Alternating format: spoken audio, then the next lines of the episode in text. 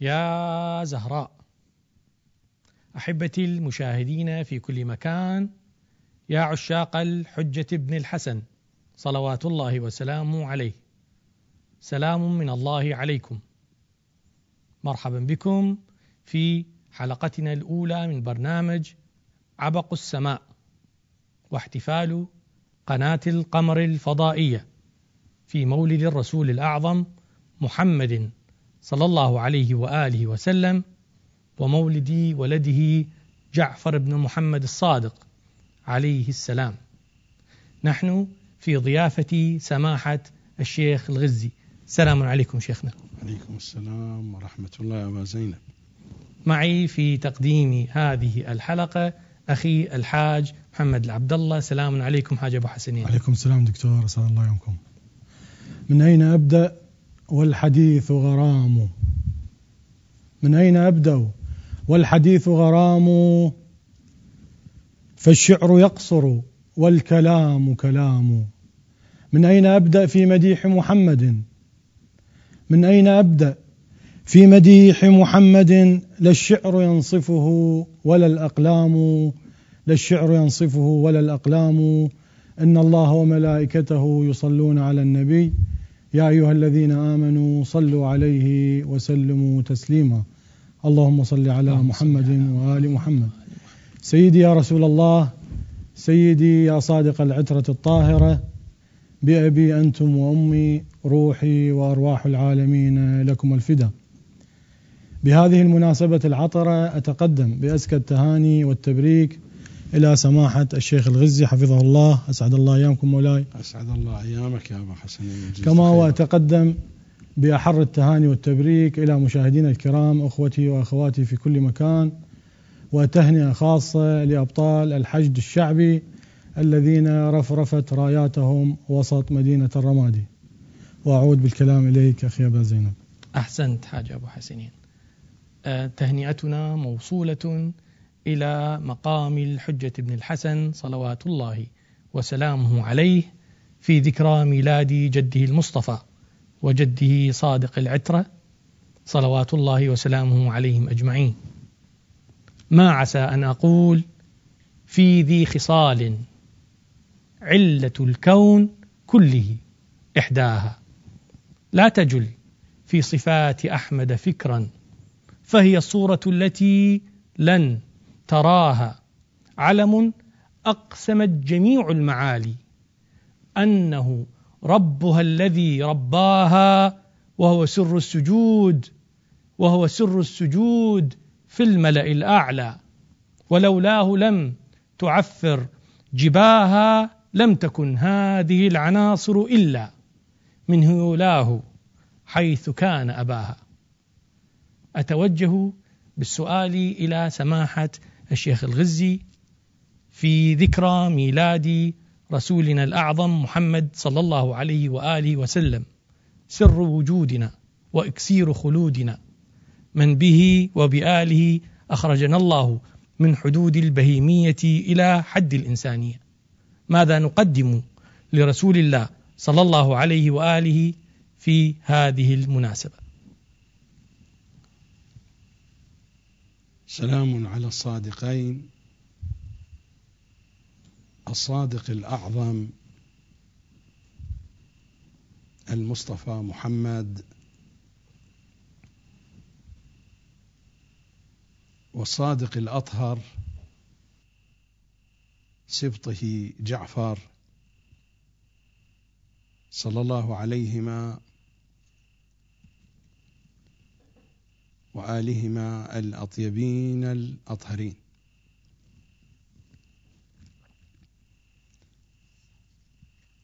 ماذا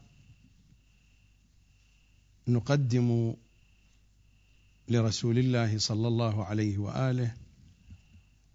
كما تسأل يا أبا زينب.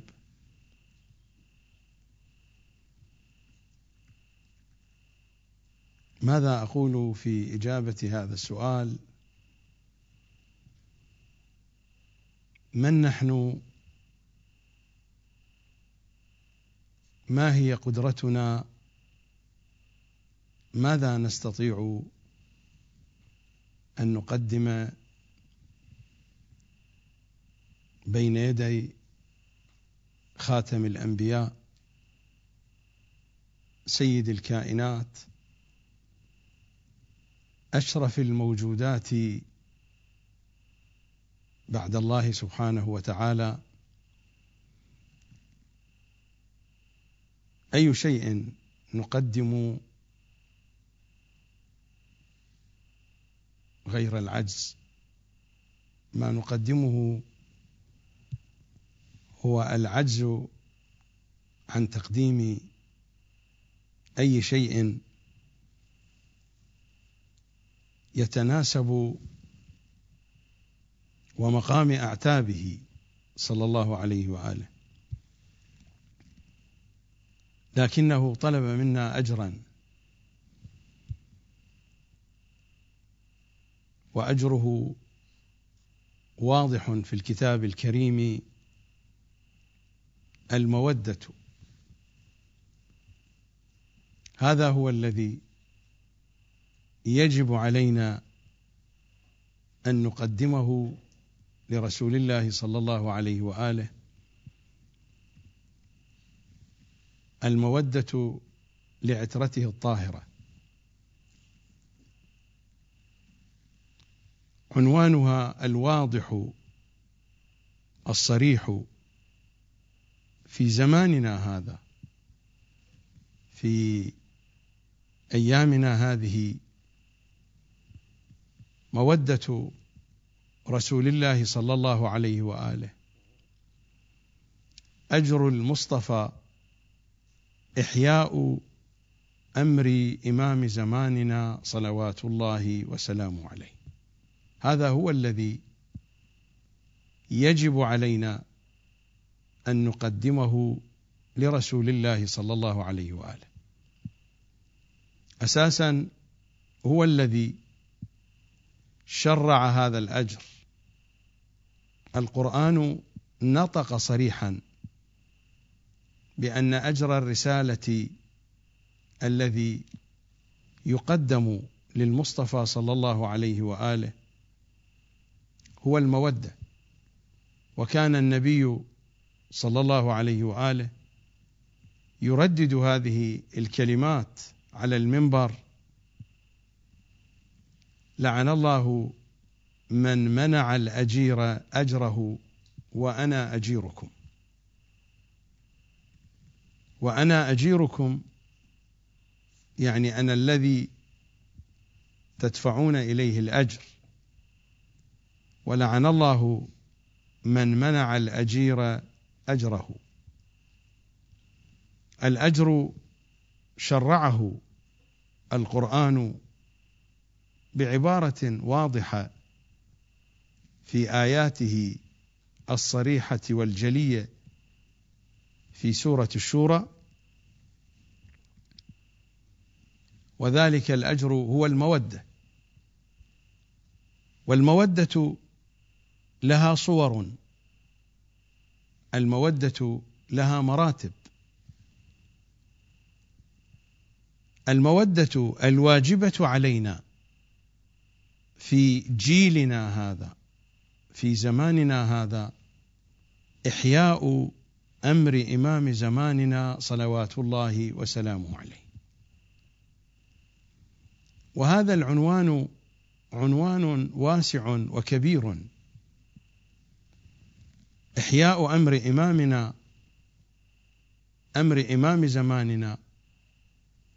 عنوان تقع تحته مضامين كثيرة. لكن قطعا البداية من المعرفة. فإننا من دون معرفة لا نستطيع أن نتحرك خطوة واحدة في الاتجاه الصحيح. والمعرفة لا يمكن أن تتحقق بهذا المستوى بمستوى إحياء أمر إمام زماننا. إحياء الأمر ماذا يعني؟ بالمجمل. إحياء الأمر يعني أولا شياع الذكر. لا بد أن يكون ذكره شائعا. أن يكون شائعا في الوسط الشيعي بالدرجة الأولى وأن يكون شائعا في الأوساط الأخرى مهما كانت. لماذا المشروع المهدوي ليس محصورا في الدائرة الشيعية؟ المشروع المهدوي أساسا ليس محصورا بالعالم الأرضي فقط. وإن كنا نحن حين نتحدث عن وظيفتنا نتحدث عن وظيفتنا بحدود العالم الأرضي. ما يتجاوز العالم الأرضي فذلك ليس من شؤوننا. المشروع المهدوي جزء منه يتعلق بالعالم الارضي فليس الأمر محصورا بالعالم الارضي وليس الأمر محصورا بالوسط الشيعي. لكننا نتحدث بحدود إمكاناتنا وبحدود قدراتنا.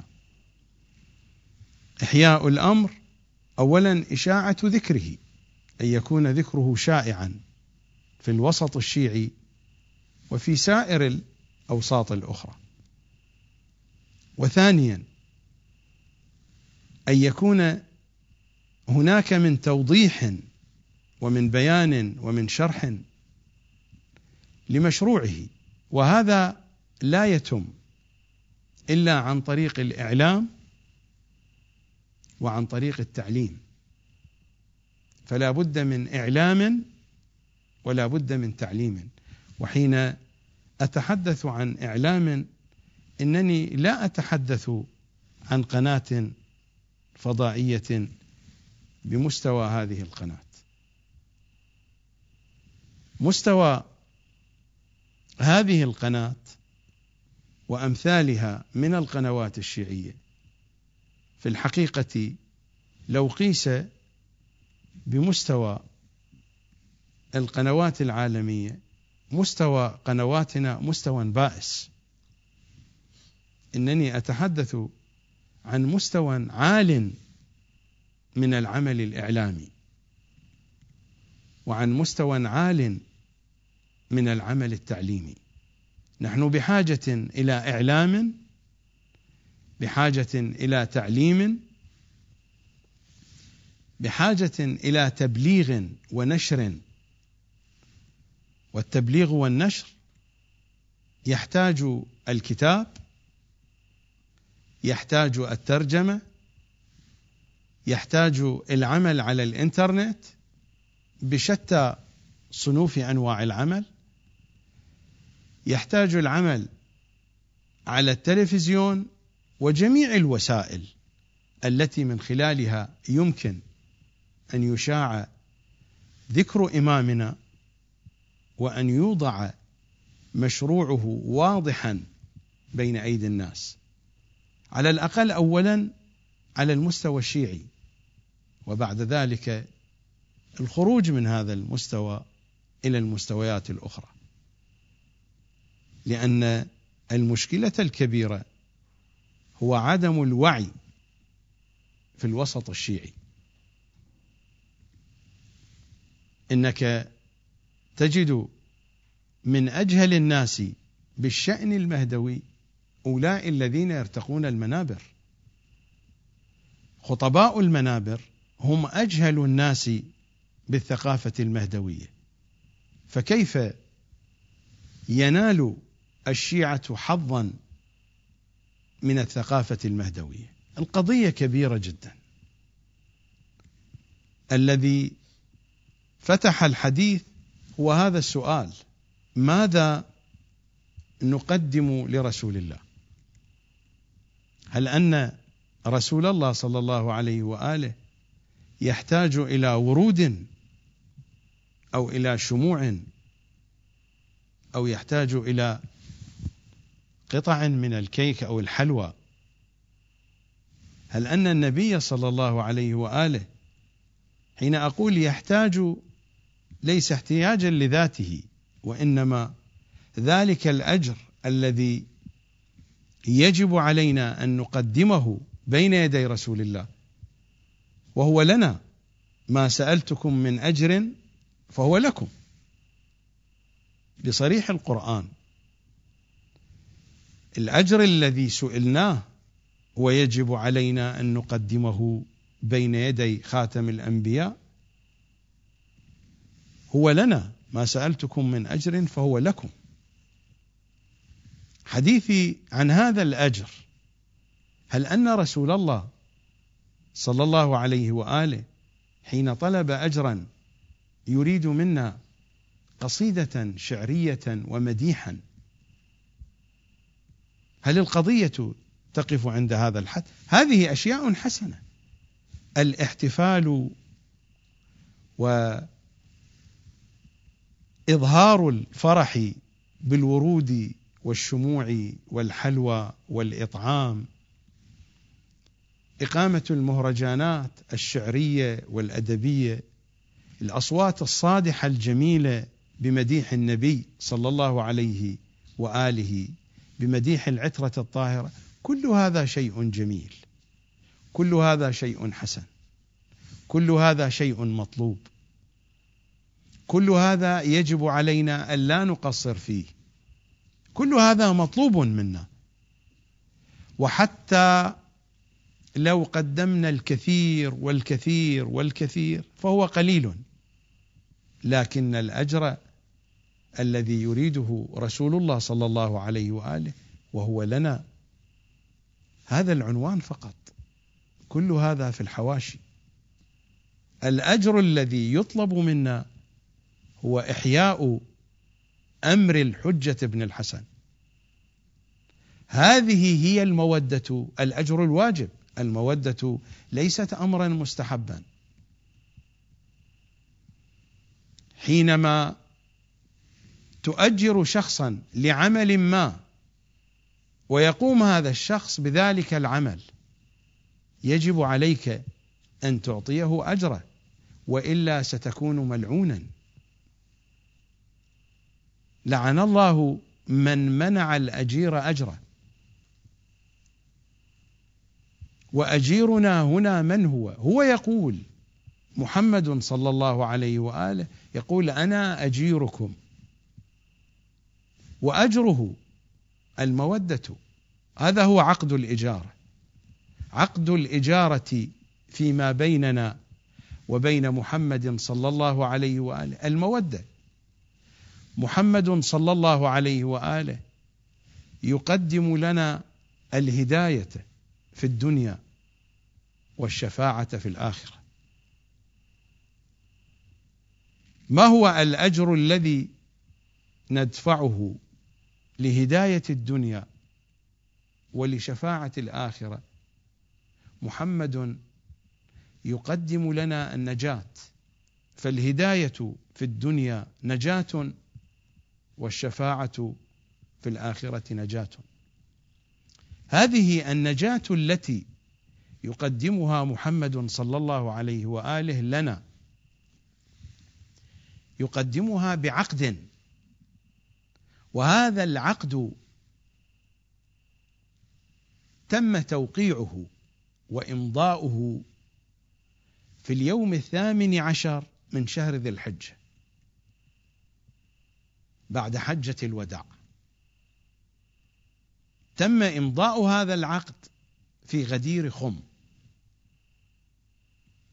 كيف نترجم ما تم إمضاؤه في هذا العقد؟ كيف نترجم المودة الواجبة؟ كيف ندفع الأجر لمحمد صلى الله عليه وآله حتى لا نقع تحت طائل لعنته. هو يقول هو يقول ويلعن ولعن الله من منع الأجير أجره. فما أجر محمد يا شيعة أهل البيت؟ شموع نشعلها ولا ورود نزين بها مجالسنا. نزين بها مساجدنا نزين بها حسينياتنا ومحافلنا. ولا أجر محمد حلوى.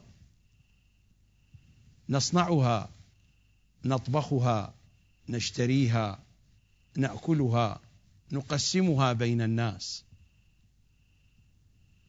ولا أجر محمد مديح نردده بالشعر أو بالنثر. ولا أجر محمد عواطف. عواطف فرح عواطف حب. كل هذا في حاشية الأجر. أجر محمد الذي وقعنا عليه وختمنا عليه مودة الحجة ابن الحسن. ومودة الحجة ابن الحسن يعني إحياء أمره. وإحياء أمره الجميع مسؤولون عن ذلك. إحياء أمره ليس مختصا بشخص أو بجهة أو بمجموعة معينة. إحياء أمره يقع على عاتقنا جميعا على عاتق الرجال والنساء. على عاتق الشيب والشباب على عاتق الصغار والكبار. فهل نحن قد أحيينا أمر إمام زماننا؟ هل نحن بصدد ذلك؟ ماذا قدمنا بهذا الاتجاه؟ هذا هو أجر محمد صلى الله عليه وآله. من يريد أن يقدم الأجر لمحمد صلى الله عليه وآله أن يقدم هذا الأجر.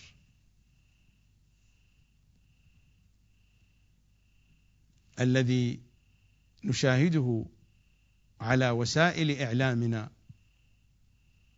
هو فكر يكرع ويغطس أصحابه إلى آذانهم في الفكر المناهض والمخالف للعترة الطاهرة. هذا هو الذي نراه في فضائياتنا. هذا هو الذي نراه في أيام ميلاد الرسول الأعظم صلى الله عليه وآله. نرى دعوات هنا وهناك لأن يكرع الناس في الفكر المخالف لأهل البيت. هذا هو الذي نلمحه على وسائل الإعلام الشيعيه فهل هذا إحياء لأمر إمام زماننا؟ إن لم يكن كذلك اذا أين هو الأجر الذي يجب عليكم يا شيعة أهل البيت أن تقدموه لرسول الله صلى الله عليه وآله؟ وأفضل يوم نتذكر فيه أن لرسول الله اجرا وحقا ودينا في أعناقنا هو يوم ولادته صلى الله عليه وآله. أفضل يوم نتذكر فيه هذه الحقيقة هي هذه الأيام. ماذا قدمنا لرسول الله؟ إننا ما قدمنا شيئا من حقه. إننا يا شيعة أهل البيت بكل مؤسساتنا الدينية بكل مساجدنا وحسينياتنا وقنواتنا الفضائية ومراكزنا الثقافية وتجمعاتنا. إننا إذا أردنا أن نحتفل في ميلاد النبي الأعظم فإننا نذهب إلى الحواشي إلى الورود إلى الشموع إلى المأكول إلى المشروب إلى الأصوات الجميلة الصادحة البعيدة في مضامينها عن مضمون إحياء أمر الحجة بن الحسن إلى المؤتمرات والندوات التي تفوح بالرائحة المخالفة لعلي وآل علي. أليس هو هذا الذي نراه من حولنا؟ من منا إذن دفع لمحمد أجره صلى الله عليه وآله؟ هل سألتم أنفسكم؟ هذه ليلة ميلاده. سألتم أنفسكم. من منا دفع الأجر لمحمد صلى الله عليه وآله. أجر محمد صلى الله عليه وآله مودة الحجة بن الحسن. ومودة الحجة بن الحسن عمليا إذا أردنا أن نجريها على أرض الواقع إحياء أمره. وإحياء أمره يعني إشاعة ذكره. وشرح مشروعه وبيان ما يريده صلوات الله وسلامه عليه. على المستوى الإعلامي على المستوى التعليمي على المستوى التبليغي والثقافي والمعرفي والعلمي. أين الفعاليات الشيعية؟ وأين الأنشطة الشيعية من هذه الحقيقة؟ إننا لا نلمس شيئا لا من قريب ولا من بعيد. يا من تفرحون في ميلاد محمد صلى الله عليه وآله هل سألتم أنفسكم؟ أعطيتم لمحمد صلى الله عليه وآله اجره من لم يعطي محمدا صلى الله عليه وآله أجره يقع تحت هذه اليافطة التي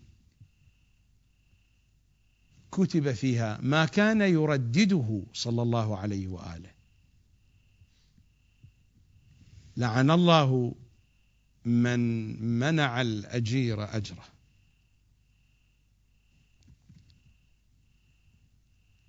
لا تتصوروا أن الأجر المودة يعني العاطفة في القلب. العاطفة في القلب هذا هو بوابة المودة. الحب في القلب بوابة المودة. حقيقة الأجر أن تتفعل هذه المودة على أرض الواقع. وفي جيلنا هذا وفي زماننا هذا نحن في هذا المقطع الزماني. إذا أردنا أن نفعل هذه المودة التي نحملها في قلوبنا أن نتحرك بهذا الاتجاه. إحياء أمر الحجة بن الحسن. والسؤال هنا يطرح نفسه. كيف نحيي أمر الحجة بن الحسن على أرض الواقع ونحن لم نحيه في قلوبنا. فاقد الشيء لا يعطيه. ما لم يحيى أمر الحجة بن الحسن في قلوبنا وفي حياتنا لن نستطيع أن ننقل هذه الحقيقة على أرض الواقع. ما لم يحيى أمر الحجة بن الحسن في الوسط الشيعي لن نستطيع أن نحيي أمره صلوات الله عليه في الأوساط الأخرى. مسؤولية كبيرة وإنني أعتقد لا يوجد من يبالي بهذا الأمر ولربما من يسمعني الآن؟ يسمعني. وبعد ذلك لو كان متفاعلا مع كلامي يسمعني وكأنه يسمع خبرا في نشرة إخبارية اعتاد أن يستمع إليها وبعد ذلك ينسى ويذهب. ويروح. أو أن البعض قد يجد كلامي غريبا لا محل له من الإعراب. إذا كيف نستطيع أن نجيب على هذا السؤال ماذا نقدم لرسول الله؟ ماذا نقدم لرسول الله؟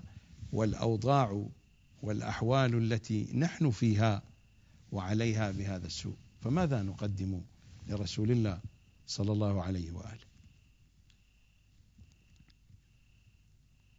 والذي يزيد الأمر سوءا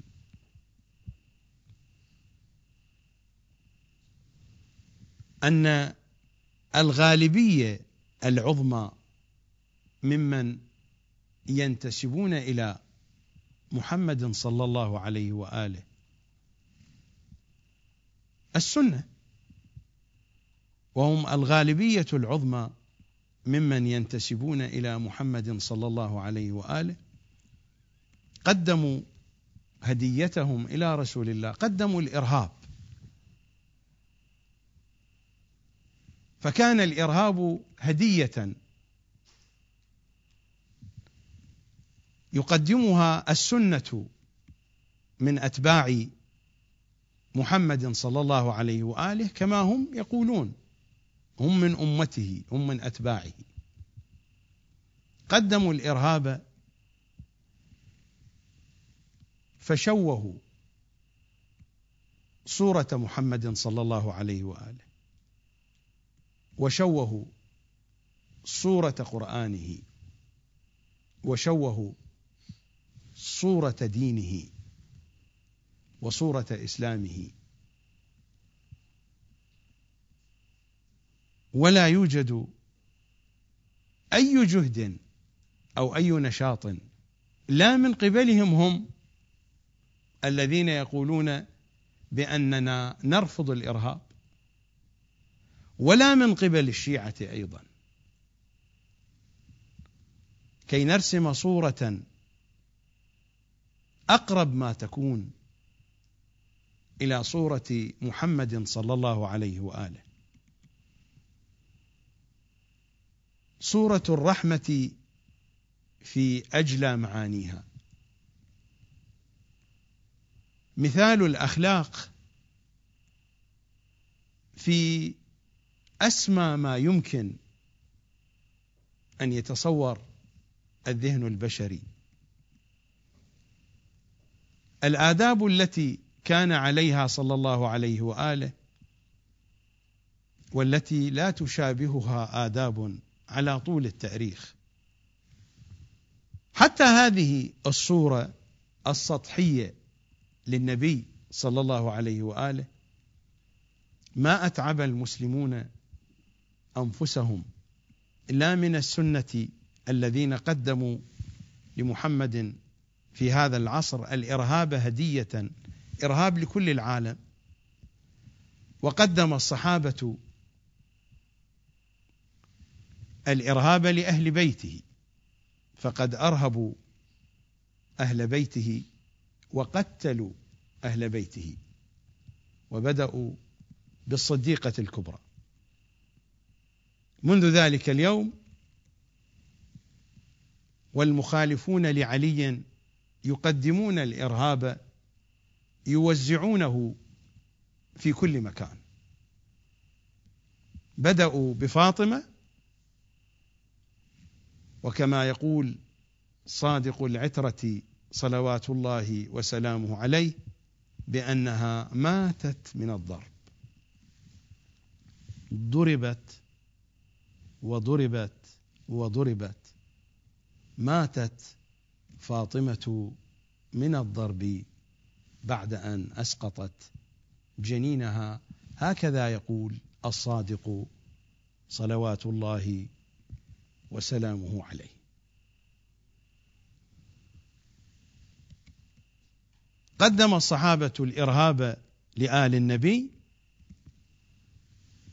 ولا زال أشياعهم يقدمون الإرهاب لكل الناس وبشكل خاص لشيعة عترة النبي صلى الله عليه وآله ولا يوجد أي جهد لنقل صورة ولو قريبة تمثل النبي صلى الله عليه وآله.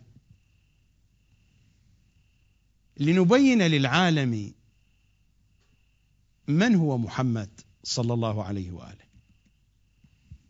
فماذا نقدم لمحمد؟ وماذا قدمنا لمحمد؟ قدم المسلمون لمحمد صورة مشوهة وضعوها بين يدي كل الأمم الأخرى وكل الأديان الأخرى. قدموا صورة مشوهة. وأما نحن في وسطنا الشيعي فذلك الأجر الذي في أعناقنا جعلناه اجرا رخيصا جدا بورود وشموع وحلوى وأصوات صادحة وأضواء وزينة نضعها في المراكز الإسلامية أو في الشوارع.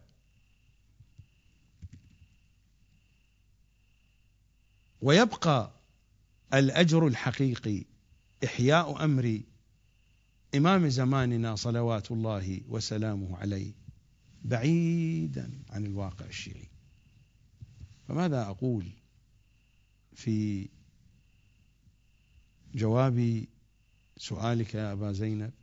أكتفي بما ذكرت وأعيد الكلام إليك. أحسنتم مولاي أحسن الله وفقكم الله لإحياء أمر آل محمد. نحن وإعطاء وإياكم إن شاء الأجير الله. أجره. نحن وإياكم. فاصل مع آه، الملا باسم الكربلائي وصلوات. صلوات صلوات صلوات صلوات صلوات صلوات. صلوات صلوات على الإمام المرتضى صحت آه صحت آه. غيبتك قلب انكسر صلوات صلوات على الإمام المرتضى متى تعود متى تعود وتبدل الظلمة بقمار. صلوات المرتضى دعاء الندبة آهات وأنا ودمعي قريته. دعاء الندبة آهات وأنا ودمعي قريته واحس جروح تقرام إذا مر نسيته. جروح تقرام اذا مر نسيته يا لاهي جفي مرفوع دعاء الضايع دعيته أموت ودمعتي وياي إيش قد هويته. على النار على النار انتظره والشوق انتظر والاعياد غياب عاشور وصفات صلوات على الامام المرتضى إلهي كل مولاي دليل وعجل أمره. نريد قائد يصير على الظالم نصره. يا رب هلال الأفراح نريد نشوفه مرة. غزل بعيوني وإحساس جماله منها نظرة. صلوات صلوات صلوات. أسعد الله أيامكم مرة أخرى أعزائي المشاهدين. من وحي هذه المناسبة الكريمة نتوجه أيضا إلى سماحة الشيخ مولاي. لو أخذت عيونك أني والمشاهدين وجلنا في سيرة وحياة النبي الأعظم صلى الله عليه وآله وسلم. ما هي أهم الدروس والعبر التي نستخلصها من هذه السيرة العطرة؟ خصوصا يعني ونحن نعيش هذه الأيام المضطربة.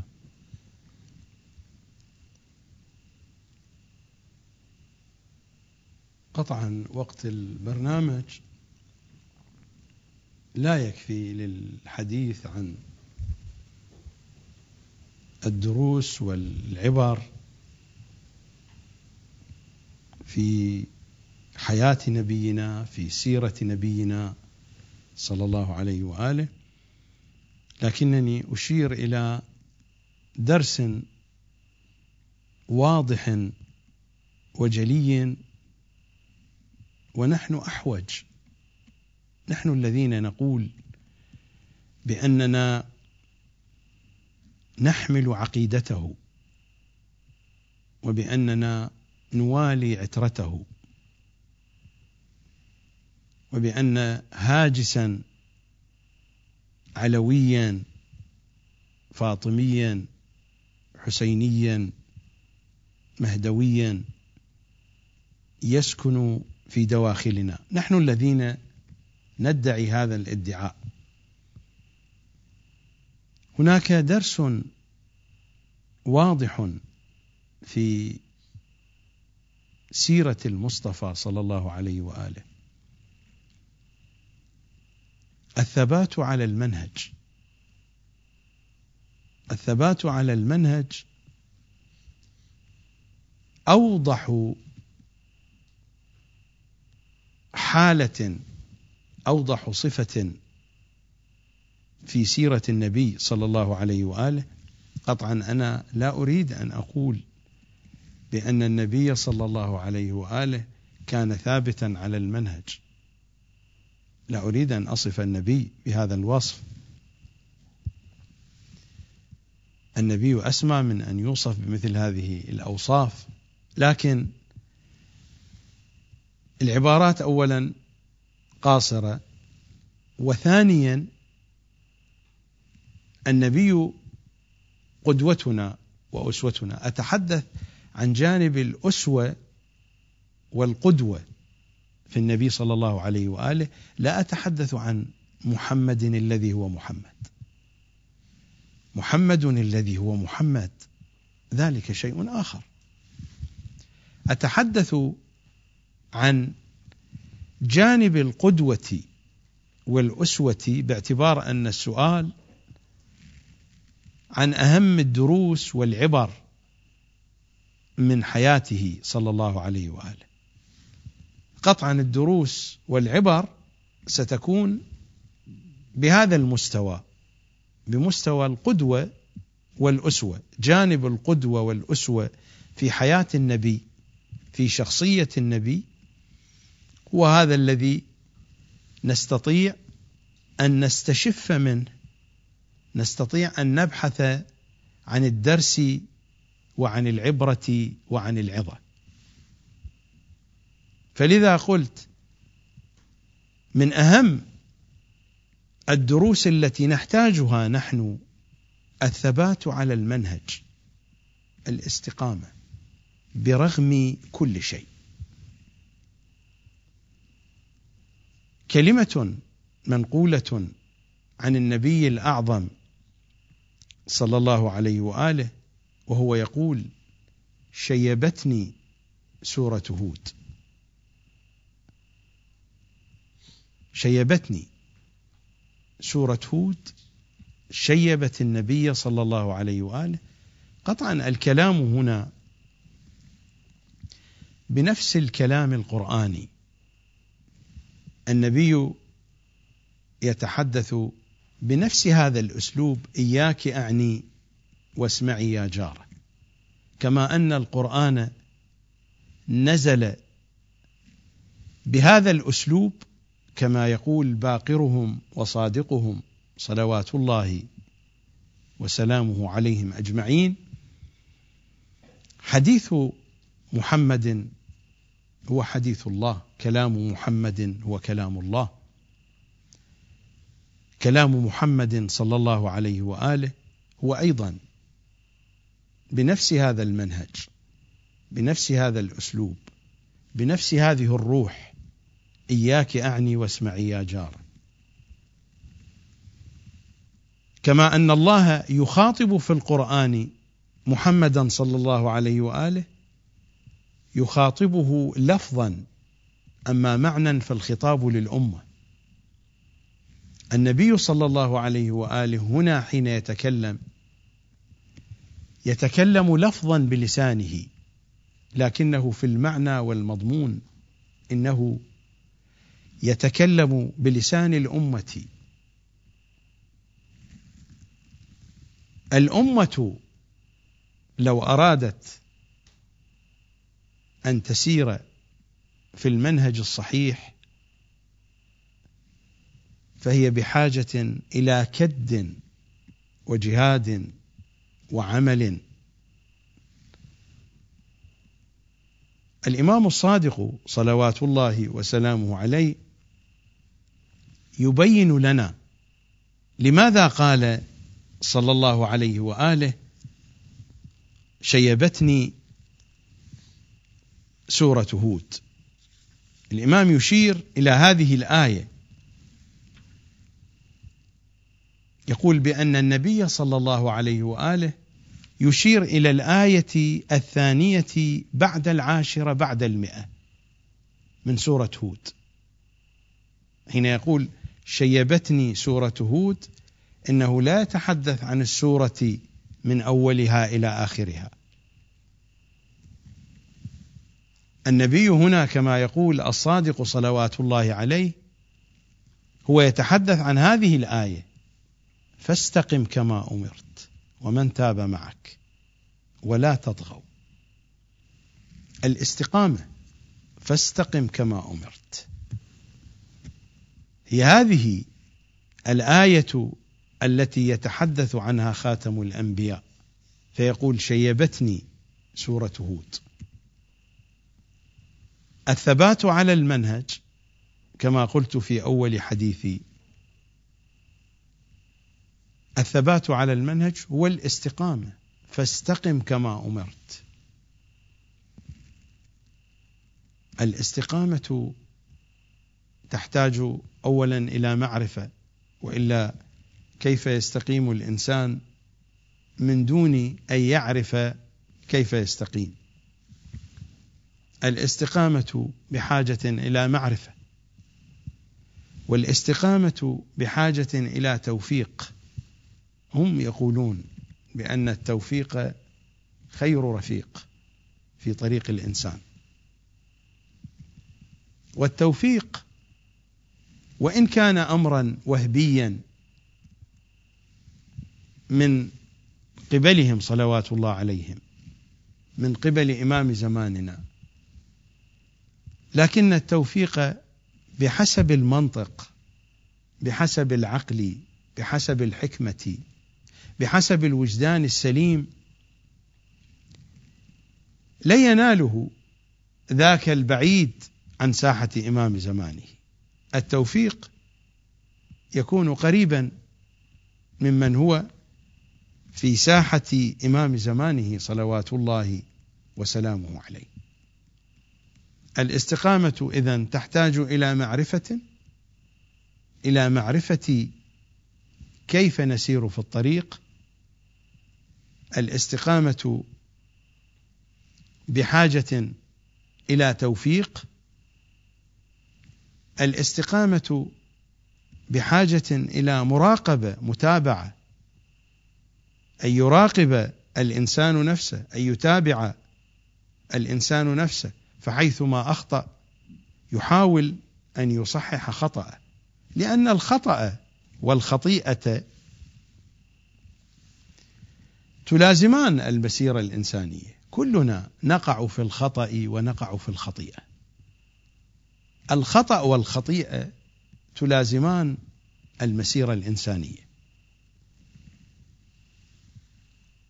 وفوق كل ذلك هناك البلاء الابتلاء.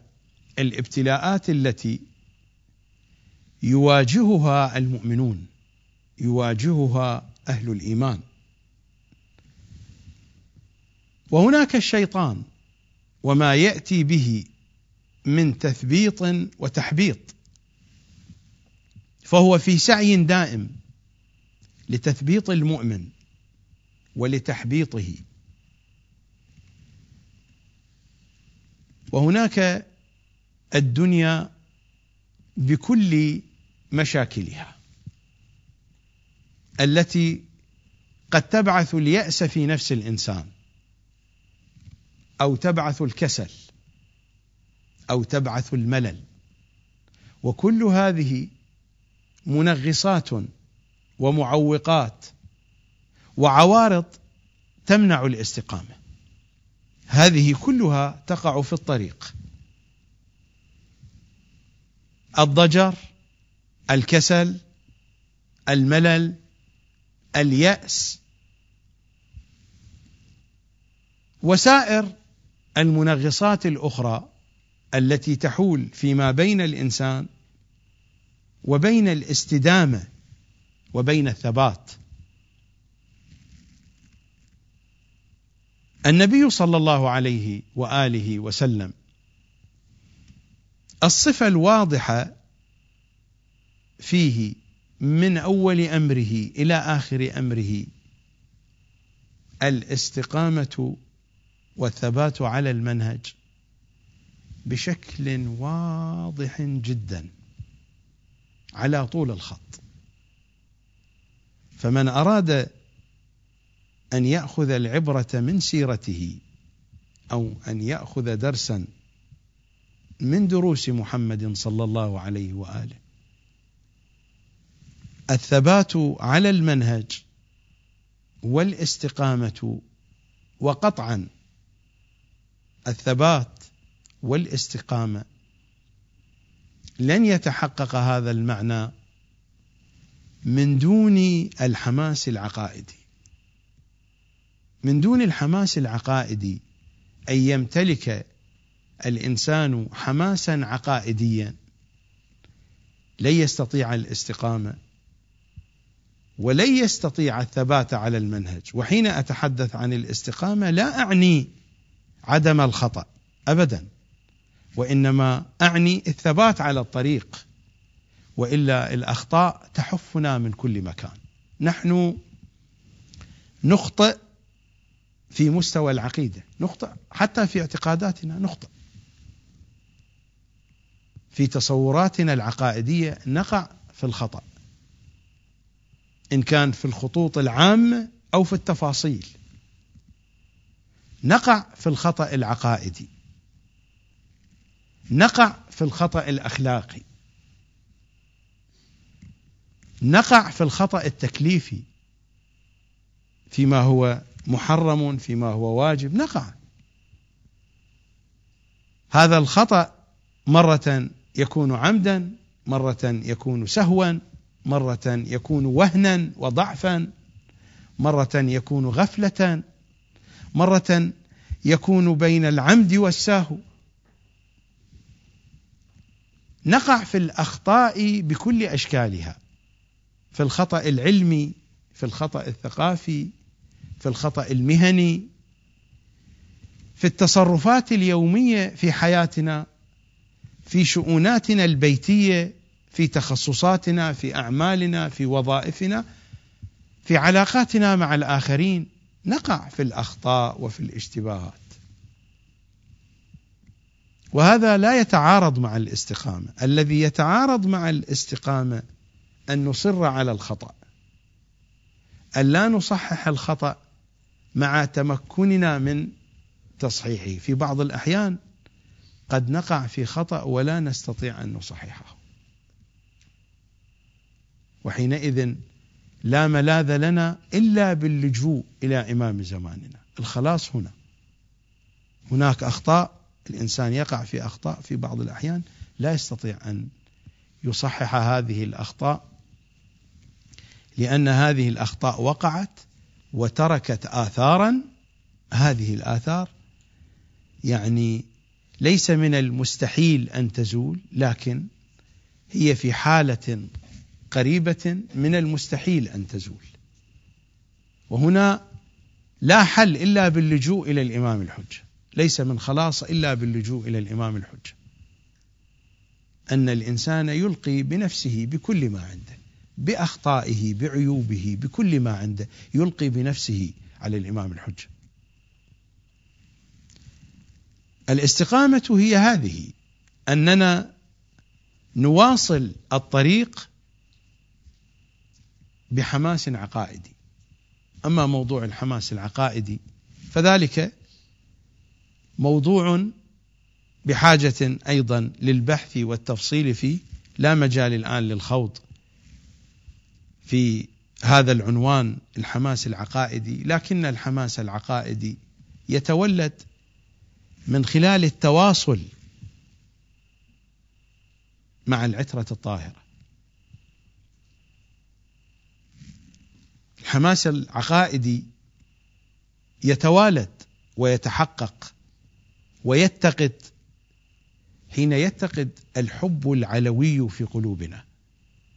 وباستطاعة الإنسان أن يؤجج هذا الحب إذا تأجج الحب العلوي في قلوبنا فإننا نكون قد أججنا الحماس العقائدي. والحماس العقائدي هو الذي يعطي الإنسان القوة والدافع والطاقة للثبات على المنهج وللاستقامة في المسير. فاستقم كما أمرت كما تقول الآية في سورة هود الآية الثانية بعد العاشرة بعد المئة التي قال عنها المصطفى شيبتني سورة هود. وأعوذ بالكلام إليك يا أبا حسنين.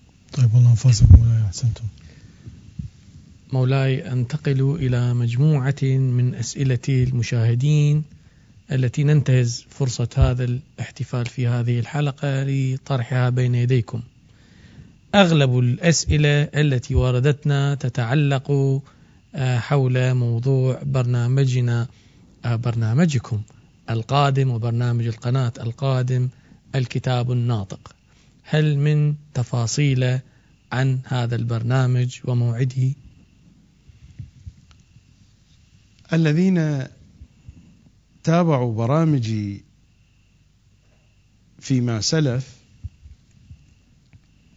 يعرفون هناك ملف فتحته فيما تقدم من الأيام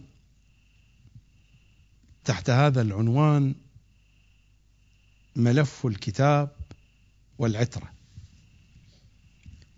وهذا الملف يشتمل على أربعة أجزاء.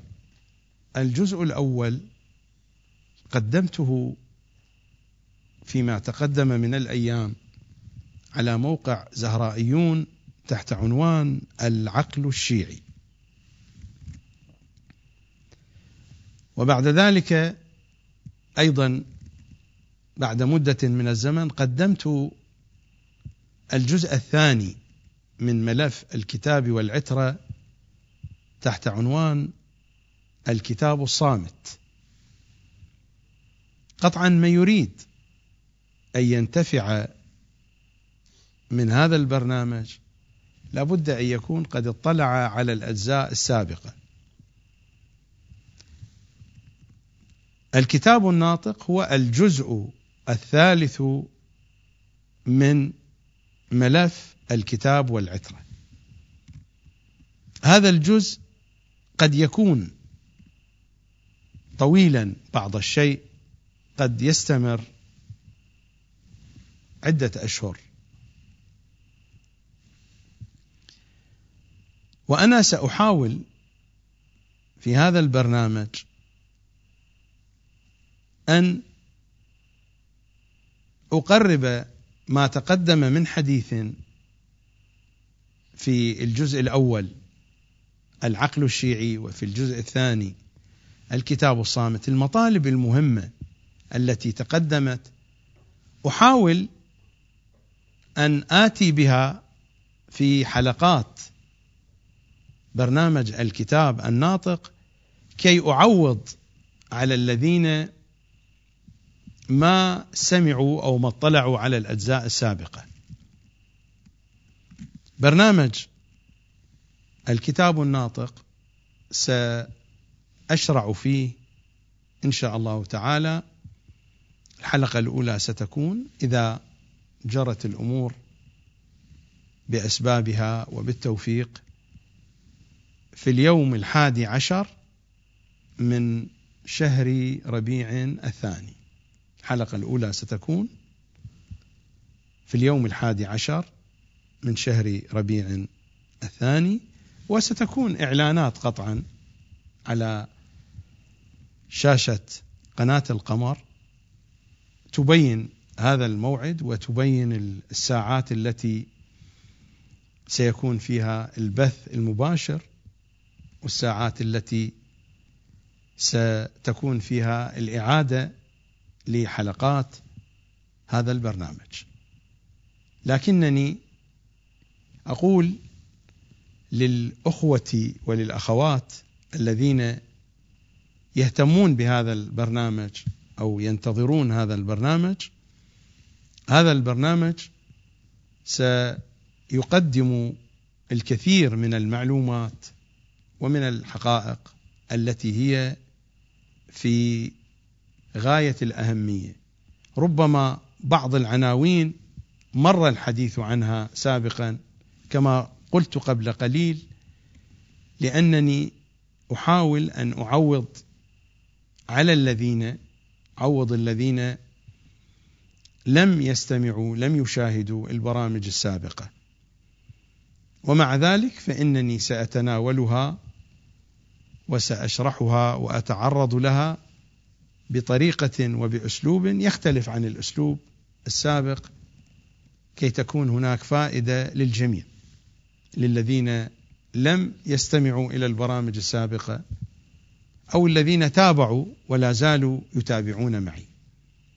فإن شاء الله تعالى في اليوم الحادي عشر من شهر ربيع الثاني ستكون الحلقة الأولى والأيام العشرة الأولى من شهر ربيع الثاني يعني من اليوم الأول إلى اليوم العاشر سنعيد بث بعض الحلقات من برنامج يا علي أو من برنامج الثائر الحسيني الوفي.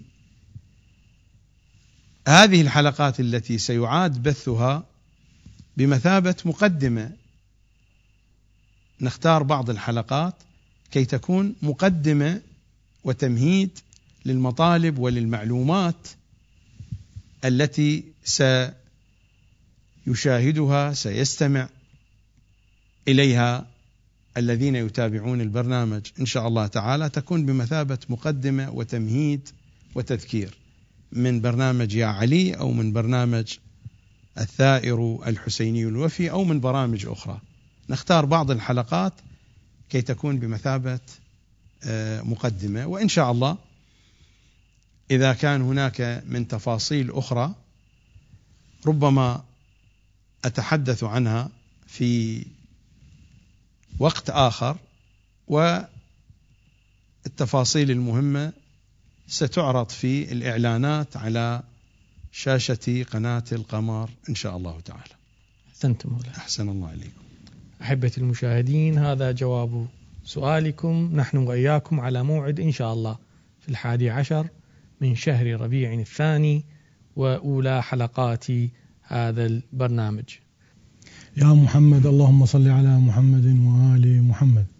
أعزائي المشاهدين ننتقل آه، إلى سؤال آخر تقدم إليه آه، مجموعة من الأخوة طلبة الدراسات العليا هنا في بريطانيا وكذلك ورد من بعض الأخوة من العراق. مولاي يعني آه، أترجم السؤال بتعبيري. الأخوة هنا يقولون يعني نشاهد مثلا إيران دولة مستقرة آه، ذات سيادة وهذا كله بفضل الإمام الخميني وهو مرجعية دينية. نشاهد أيضا مثلا في العراق يعني الساسة آه، لهم مساحة واسعة. آه، لما نسأل مثلا المرجعيات الدينية يقولون إحنا ما نؤمن بولاية الفقيه. في نفس الوقت نجد هناك مثل تدخل يعني يصل إلى أعلى المستويات مثلا من المرجعية رئيس وزراء ينتخب من قبل الشعب يجي رئيس وزراء ثاني يأخذ موقعه يبقى يتمسك لكن بإشارة من المرجعية يترك هذا الكرسي. السؤال مو هنا. السؤال هؤلاء الأخوة يسألون ما علاقة الدين بالسياسة؟ وهل السياسة يعني جزء من الدين؟ وهل في الدين سياسة؟ يعني يريدون يفتهمون الصورة يعني المن الأولوية من اللي يبدأ منو يسمع منو؟ وهذا السؤال يتكرر دائما وربما سئلته مرارا وكرارا هذا السؤال. لن أطيل في الإجابة ولكن بشكل مختصر سأجيب على سؤالك هذا.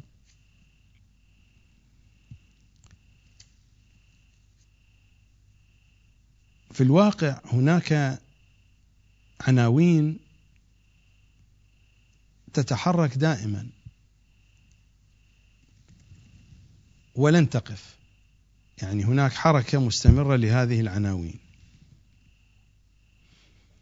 الدين السياسة الحياة الإنسان. هذه العناوين الأربعة. الدين السياسة الحياة الإنسان. لا تستطيع أن تفكك فيما بينها.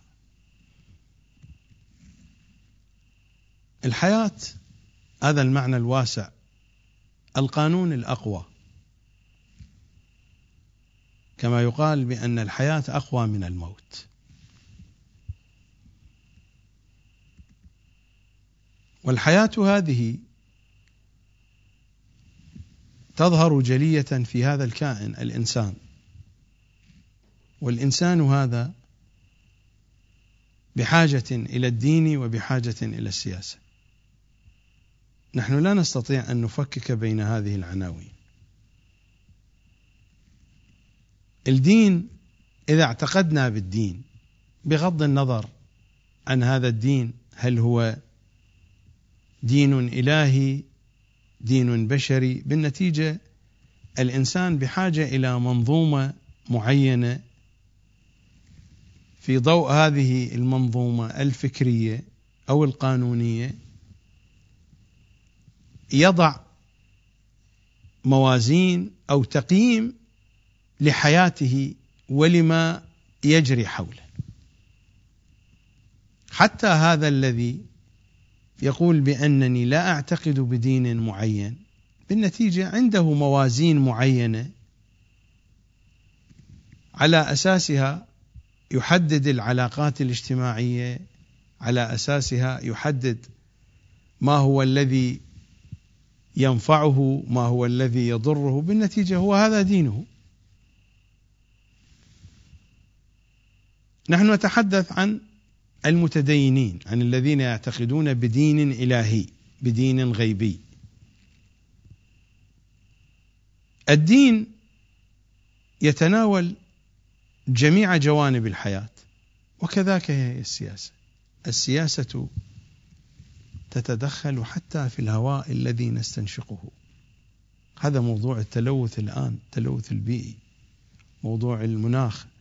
أليس صار قضية سياسية محضة؟ قضية سياسية بحتة. هذا الهواء الذي نحن نستنشقه. السياسة دخيلة في كل شيء. دخيلة في الماء الذي نشربه. هذا الماء الذي نشربه.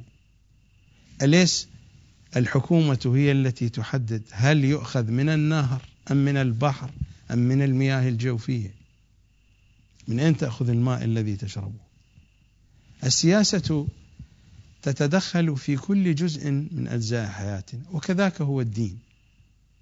لا يمكن أن تفكك بين الدين والسياسة والحياة والإنسان. هذه العناوين الأربعة عناوين مترابطة. ترابط مفصلي إلى أقوى أنواع الترابط فلا نستطيع أن نفكك بين الدين وبين السياسة. لكن الكلام هنا ما المراد من السياسة؟ هل المراد من السياسة هو فن إدارة الدولة وفن إدارة التنمية البشرية والتنمية العمرانية في بلد من البلدان هل المراد من السياسة هي هذه؟ تنمية الحياة في الجانب المادي أو في الجانب المعنوي من حياة الناس على المستوى التعليمي على مستوى البيئة والصحة على سائر المستويات الأخرى.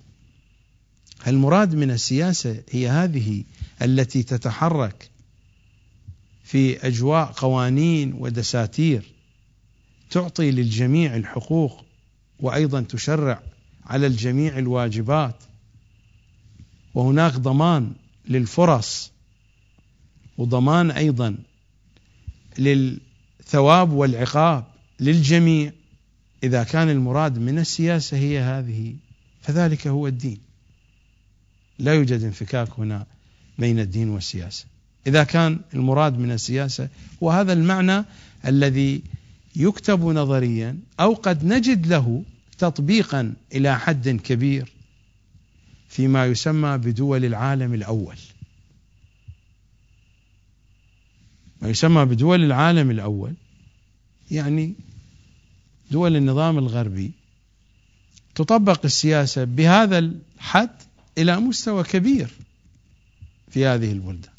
أما إذا أريد من السياسة هو الحفاظ على الكراسي بأي ثمن والحفاظ على المناصب بأي ثمن على حساب المبادئ على حساب الأخلاق إذا أريد من السياسة تحصيل المصالح والمنافع الشخصية ودفع الأضرار إذا أريد من السياسة حرمان الآخرين من حقوقهم ومن فرصهم. إذا أريد من السياسة أن يؤتى بالجهله وبالأغبياء وبالثولان يسلمون المناصب وتكون الأمور بأيديهم وتقول لي بأن هذه السياسة هي جزء من الدين لا علاقة للدين بهذه السياسة.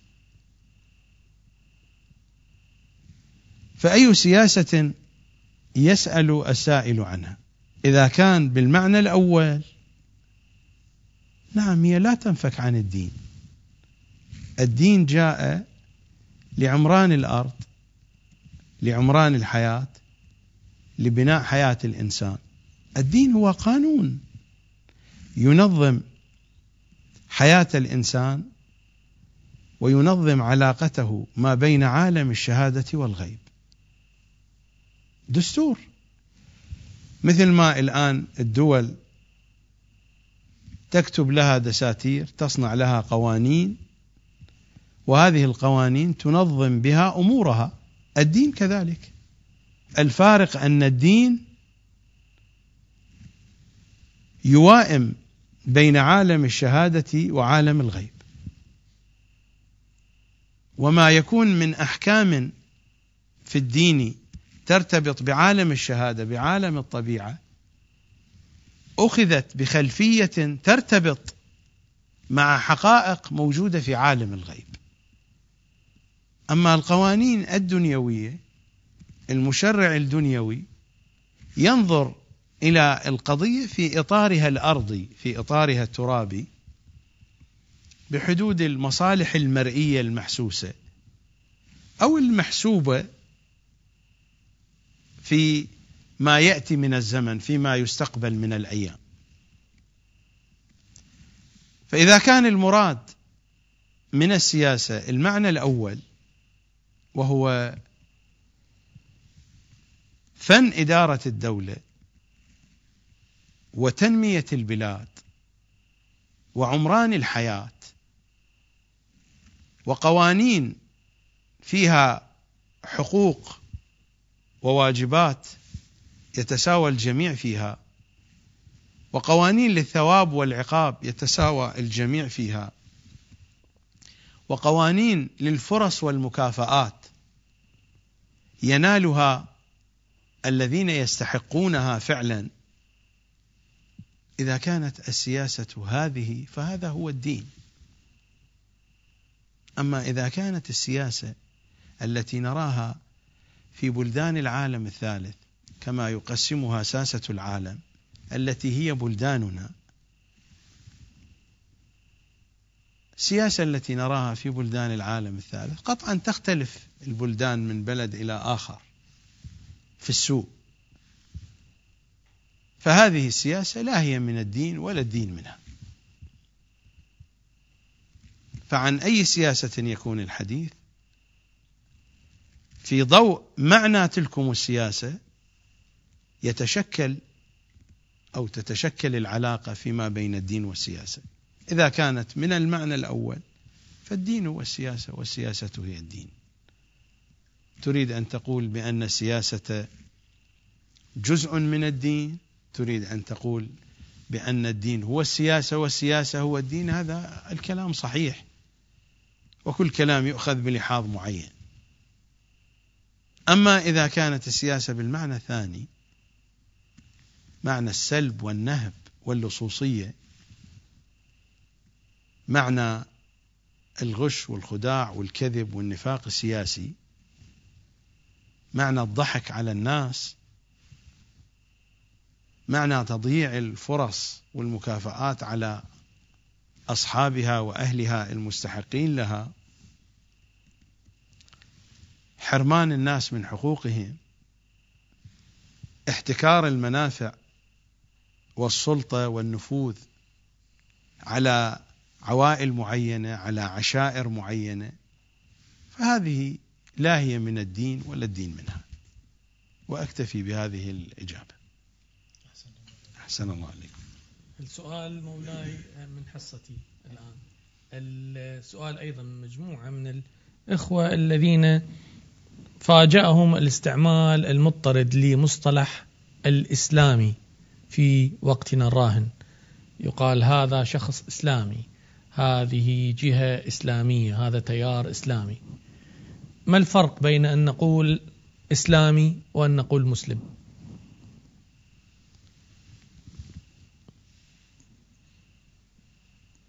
ماذا أقول؟ هذا موضوع يرجعني إلى إلى حقب تاريخية سابقة. أولا دعني أفصل بين المسلم والإسلامي. المسلم مصطلح قرآني أما الإسلامي ليس مصطلحا قرآنيا. المسلم مصطلح نبوي. الإسلامي ليس مصطلحا نبويا. المسلم مصطلح علوي. الإسلامي ليس مصطلحا علويا. نحن إذا أردنا أن نرجع إلى الكتاب الكريم. إذا أردنا أن نرجع إلى أحاديث العترة الطاهرة لا يوجد هذا الاستعمال. هذا الاصطلاح لا علاقة له بمنهج الكتاب والعترة. صحيح نحن نستعمله الآن لأنه شاع وصار مصطلحا معروفا في الثقافة اليومية وفي الإعلام اليومي. نستعمله أنا أستعمله أيضا.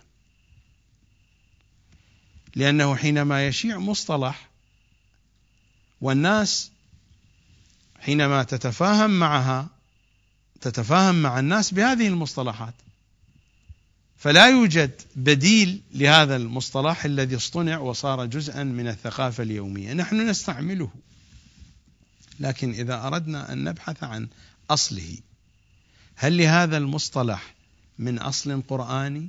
أبدا. القرآن يصرح في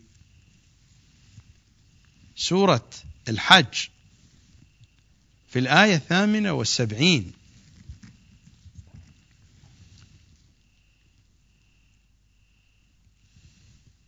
وجاهدوا في الله حق جهاده.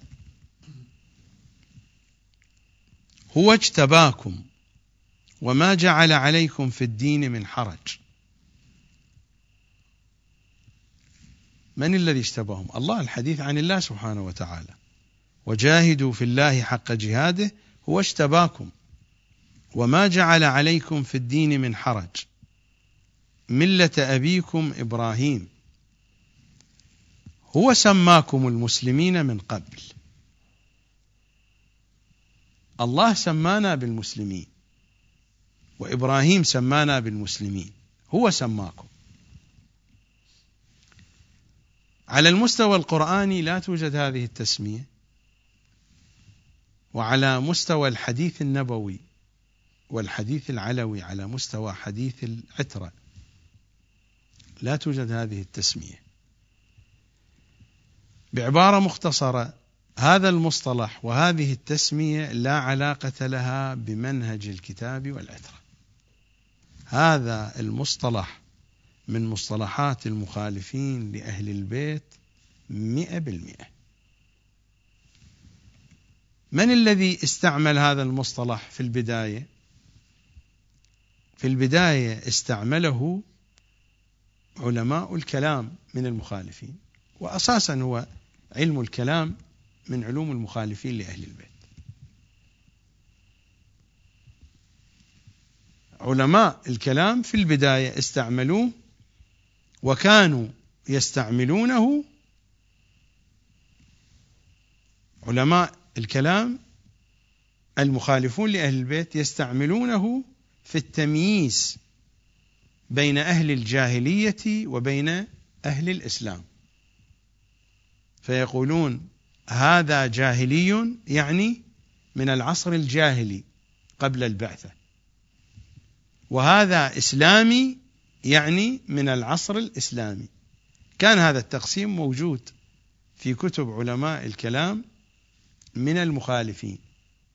وإذا بعض علماء الشيعة من علماء الكلام استعملوه فهم أخذوا من المخالفين. الأصل أخذ من المخالفين.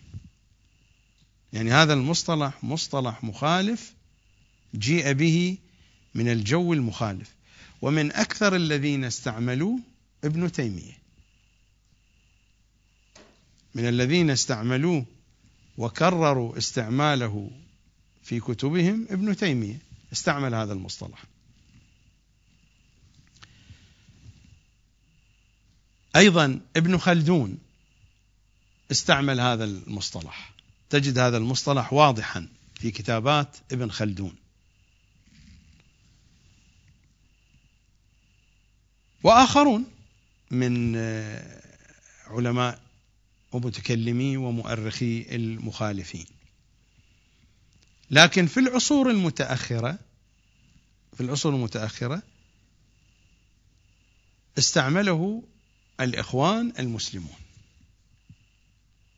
في أدبيات الإخوان المسلمين استعمل هذا المصطلح كثيرا ونقله إلى الواقع الشيعي بعض مراجع الشيعة ممن تأثر تأثرا كبيرا بالفكر القطبي والإخواني وتبعه مراجع آخرون أيضا استعملوا هذا الاستعمال فشاع هذا الاستعمال في الوسط الشيعي وبتنا نستعمله لأنه صار جزءا من الثقافة اليومية من المصطلحات الإعلامية. نستعمله لأننا نريد أن نوصل فكرة معينة يستعمل فيها هذا المصطلح وصارت تستعمل في الذين يمارسون العمل السياسي تحت الإطار الديني. فيقال الإسلاميون يعني الأحزاب الدينية المجموعات المتسيسة دينيا. الآن الفارق بين المسلم والإسلامي ما هو؟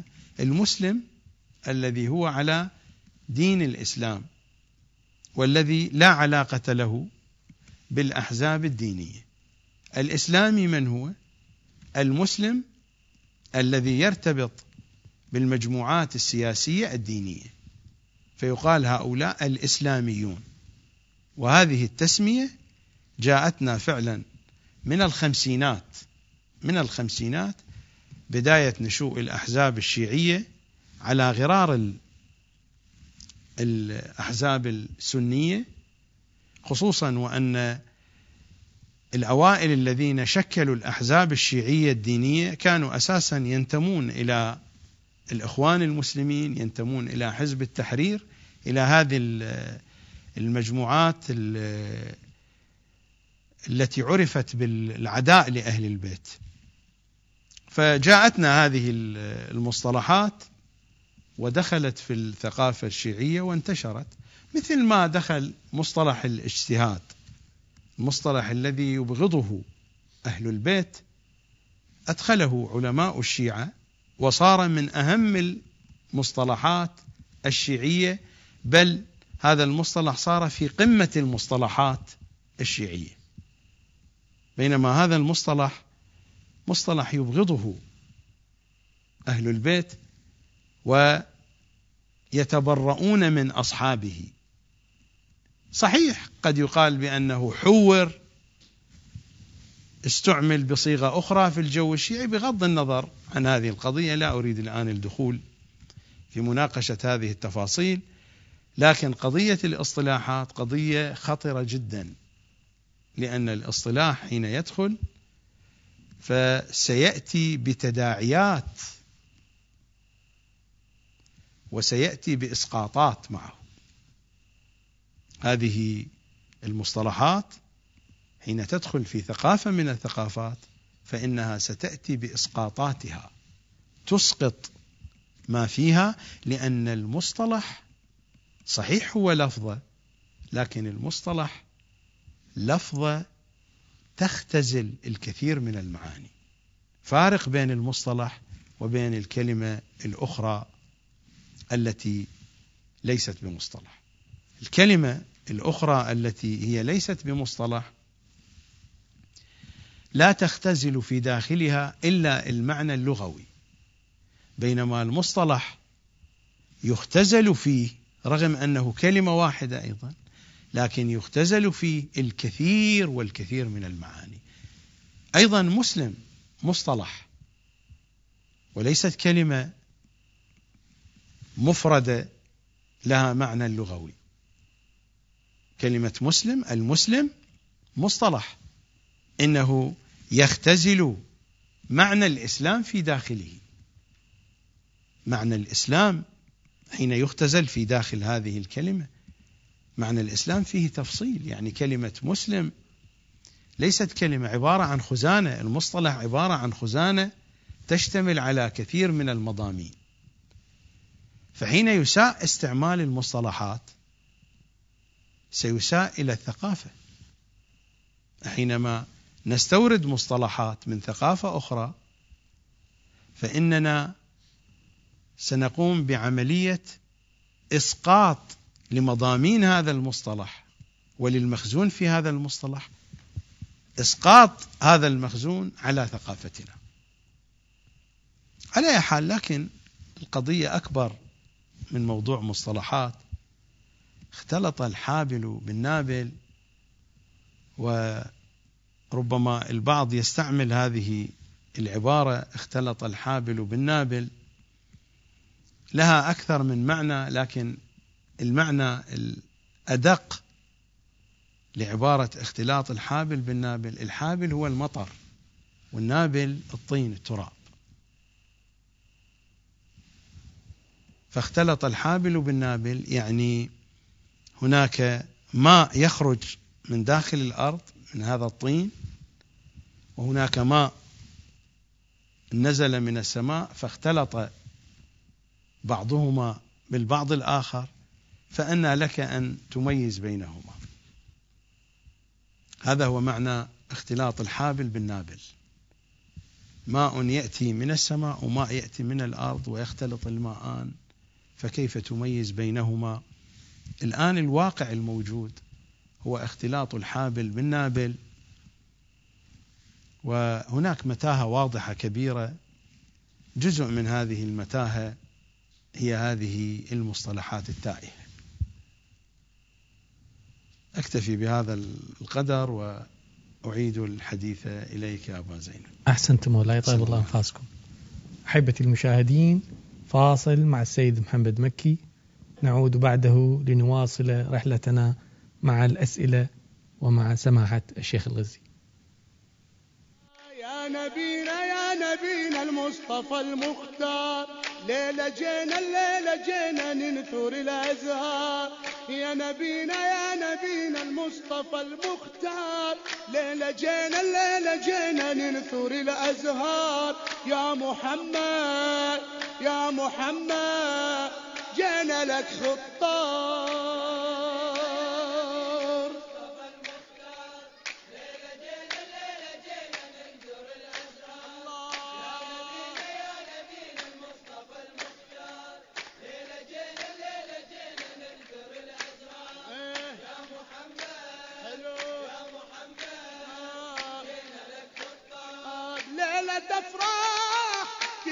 كل قلب صاح يا هلا بمولد أملنا. عنك قلوب حبك تذوب حبك تجمع شملنا. لاجلك اليوم نعلى ونحب والسما حبك رحلنا. فرحة وسرور نحمل زهور ننصب الليلة حفلنا. نكتب اسمك نكتب اسمك بالقلب والروح. نلقى رسمك نلقى رسمك عطرة بينا يفوح. نكتب اسمك نكتب اسمك بالقلب والروح. نلقى رسمك نلقى رسمك عطرة بينا يفوح. الله يشهد يا جينا لك خطار يا نبينا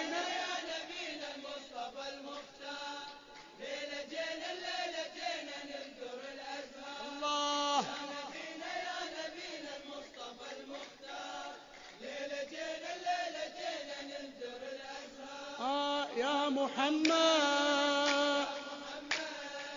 جينا لك. قول يا محمد يا محمد. جينا لك. بليلة أفراح كل قلب صاح. يا هلا بمولد أملنا. عنا تقلوب حبك تذوب حبك تجمع شملنا. لاجلك اليوم نعلى ونحوم والسما حبك رحلنا. فرحة وسرور نحمل زهور ننصب الليلة حفلنا. نكتب اسمك نكتب اسمك بالقلب والروح. نلقى رسمك نلقى رسمك عطرة بينا يفوح. نكتب اسمك نكتب اسمك بالقلب والروح. نلقى رسمك نلقى رسمك عطرة بينا يفوح. الله يشهد يا يا محمد. جينا لك خطار يا نكتب اسمك بالقلب والروح. صلى الله عليك يا رسول الله. مولاي ننتقل إلى سؤال آخر من بعض الإخوة. يقولون يعني لما نسمع حديث الشيخ خصوصا يعني بالأيام السابقة وحاليا. صار عندنا ذوق يعني حسينا نرتقي في معاني يعني مقامات أهل البيت في معاني الروايات. ولكن هناك شيء يعني يعكر صف هذا هذا هذا الرقي. هو مثلا ورود بعض الأحاديث اللي مثلا مثل قول الإمام علي هلك في أثنان محب غال ومبغض قال. وهناك روايات أخرى عن أهل البيت عليهم أفضل الصلاة والسلام تقول قولوا في فضلنا ما شئتم فإنكم لن تبلغوا ولا عشر معشار فضيلة من فضائلنا. كيف نوافق بين هذه الروايات؟ والسؤال الأكثر هل يعني هذه الرواية صحيحة اللي قالها الإمام علي؟ هلك فيها اثنان؟ وما معنى الغلو؟ الرواية الحديث هذا صحيح. يعني حديث منقول عن أمير المؤمنين منقول عن معصومين صلوات الله عليهم. هلك في اثنان محب غال ومبغض قال. حديث صحيح. يعني لا بالنسبة لي لا يوجد عندي أدنى شك في صحة هذا الحديث. موضوع الغلو قطعا هناك غلو تحدثت عنه الروايات. بغض النظر عن معنى الغلو في مثلا في نظر المؤسسة الدينية مثلا الرسمية ما أطرحه من أحاديث يقولون عنه غلو. لا شأن لي بما تتبناه المؤسسة الدينية الرسمية. يعني المؤسسة الدينية الرسمية إذا نرجع إلى جذورها فنجد الموازين والقواعد الموجودة فيها. تأثرت بفكر الشافعي وتأثرت بفكر أبي حنيفة وبفكر ابن عربي في جهة من الجهات و بفكر الطبري والرازي وعلماء الكلام وإلى كما تحدثت قبل قليل إلى فكر القطبيين والإخوانيين. المؤسسة الدينية مخترقة. الفكر الموجود في المؤسسة الدينية المدارس الموجودة. كان المدرسة الأصولية المدرسة العرفانية وسائر المدارس الأخرى. المدارس اخترقت بال من الفكر المخالف لأهل البيت. لا شأن لي بهذه القضية لكن بغض النظر عن التقييم الذي تقيمه المؤسسة الدينية الرسمية.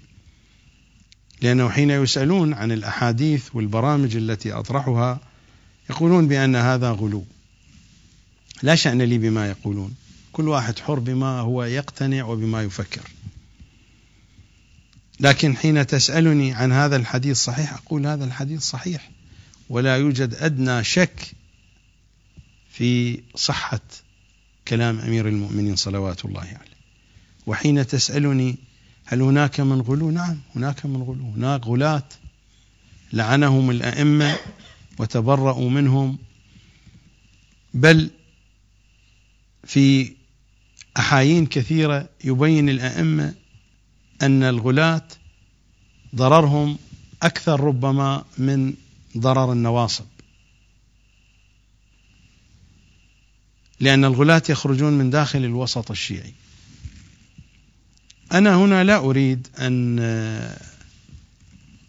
أتحدث بالتفاصيل لكنني أقول خلاصة العقيدة التي أعتقدها والتي لا أعتقد أن عنوان الغلو ينطبق عليها تتلخص في الكلمات التالية. ما أعتقده ولا أعتقد أن هذا غلوا. لا أعتقد أن هذا غلو. لا أعتقد أن من يعتقد بهذه العقيدة يكون مغاليا.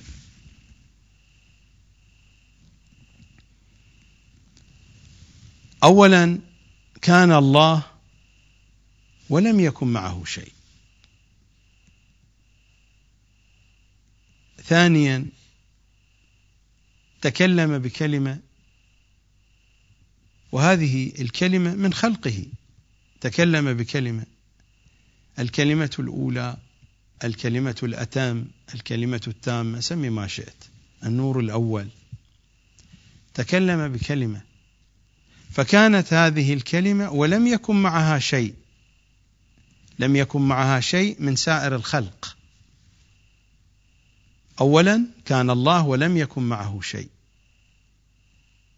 ثانيا تكلم بكلمة الكلمة الأتم. فكانت تلك الكلمة ولم يكن معها شيء من سائر الخلق. ثالثا كانت الخلائق قد صدرت من نور هذه الكلمة. كل الخلائق كل الكائنات صدرت من نور هذه الكلمة. وكل هذه الكائنات ذلت لهم كما في الزيارة الجامعة الكبيرة وذل كل شيء لكم. سائر المخلوقات من العرش إلى النقش كل شيء وذل كل شيء لكم. هم الذين كانوا على الأرض مظاهر لتلك الكلمة الأتم. تلك الكلمة الأتم ظهرت بمحمد وآل محمد في العالم الأرضي. ولهم مظاهر في كل طبقة من طبقات الوجود. هذا ما أعتقده. هذا ما أعتقده وهذا ليس غلوا. هذا ما أعتقده. إذا كان الآخرون يريدون أن يسموا هذا غلوا أحرار براحتهم. هذا ليس غلوا. أما هناك غلو؟ نعم هناك غلو. هناك فرق مغالية موجودة في السابق وفي يومنا هذا. موضوع الغلو سأتحدث عنه بشكل مفصل إن شاء الله تعالى في برنامج الكتاب الناطق. سأتحدث بشكل مفصل. سأتحدث عن تاريخه وعن نشأته وعن رموزه وعن أشخاصه وعن علمائه وأتحدث كذلك عن مضامينه وعن كتبه وعن كل شيء يتعلق به فأكتفي بهذه الإجابة والتفاصيل تأتينا إن شاء الله تعالى في برنامج الكتاب الناطق. طيب الله يحفظكم ننتظر ذاك اليوم إن شاء الله. احسنت مولاي. نرجع إلى الإسلاميين وتأثيرهم على الإسلام. طبعا انتشر في المجتمع الغربي خصوصا نتيجة للأفعال الإجرامية للوهابية آه، وبشاعة المظهر الذين ظهروا به كتأثيرهم المباشر على الأوروبيين غير كثيرا من صورة الإسلام لدى هؤلاء الغربيين.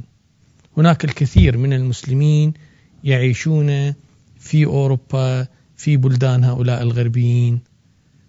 منذ سنين وسنين وأعدادهم في تزايد مستمر نتيجة للظروف التي مرت بها مناطقنا وخصوصا آه، بلدنا العراق المسلمون في أوروبا بعد كل هذه المتغيرات آه، الفكرية في الفكر الأوروبي وفي تصور الأوروبيين عن الإسلام إلى أين؟ لابد أن نقسم بين الشارع الأوروبي وبين النخبة الأوروبية أو الحكومة الأوروبية. الحكومات الأوروبية هي عارفة تميز تميز بين الشيعة والسنة. تعرف أن الشيعة لا علاقة لهم بالإرهاب. ونحن نعيش هنا ونعرف كيف تتعامل الحكومات الأوروبية مع الشيعة. الحكومات الأوروبية أو النخبة كذلك النخبة من الساسة من الإعلاميين من المثقفين وهؤلاء قلة. يعرفون أن الإرهاب هو في الجو السني. وفي السابق قلت في برامج سابقة قلت الذين يقولون بأن الإرهاب لا دين له ولا مذهب له ولا قومية ولا وطن قلت هؤلاء إما هم جهال وإما يكذبون. الإرهاب له دين. دينه الإسلام بالقراءة السنية. الإسلام بالقراءة السنية هو دين الإرهاب. أما مذهبه فهو المذاهب السنية. الآن الموجودون في داعش أو في القاعدة هم من مختلف المذاهب. منهم الشافعي منهم الحنفي منهم المالكي منهم الحنبلي. فكيف لا يكون للإرهاب دين وليس للإرهاب مذهب؟ يقولون بأنه ليس للإرهاب وطن لا وطنه السعودية. السعودية هي وطن الإرهاب. قطعا أنا هنا لا أقول بأن الحكومة السعودية هي التي تدعم الإرهاب. وإنما أقول الأمة السعودية الشعب السعودي المؤسسة الدينية السعودية رجال المال. وإلا الحكومة السعودية موقفها مناقض لهذه الحركات الإرهابية نعم يمكن أن توظف هذه الحركات الإرهابية لغرض سياسي وهذا الأمر تقوم به كل الدول في العالم. كل دول العالم الآن توظف الحركات الإرهابية بشكل وبآخر، جميع الدول، دول في المنطقة مثلا في منطقة الشرق الأوسط، كل الدول توظف الإرهاب بشكل وبآخر. هذه قضية أخرى. فالسعودية كبقية الدول يمكن أن توظف الإرهاب مثل ما الدول الأخرى. حتى الدول التي تحارب الإرهاب في بعض الأحيان توظف الإرهاب. من جميع الدول من جميع المستويات ومن جميع المذاهب. هذه قضية موجودة. هذا عالم السياسة. وعالم السياسة عالم قدر. هذه هي أقدار السياسة. لكن الحكومة السعودية أو سائر الحكومات الخليجية هي لا تدعم الإرهاب بشكل مباشر. نعم الشعوب الخليجية السنية تدعم الإرهاب بشكل واضح. تدعم الإرهاب بالمال وبالأفراد وبكل ما يمكن أن يدعم ماديا ومعنويا.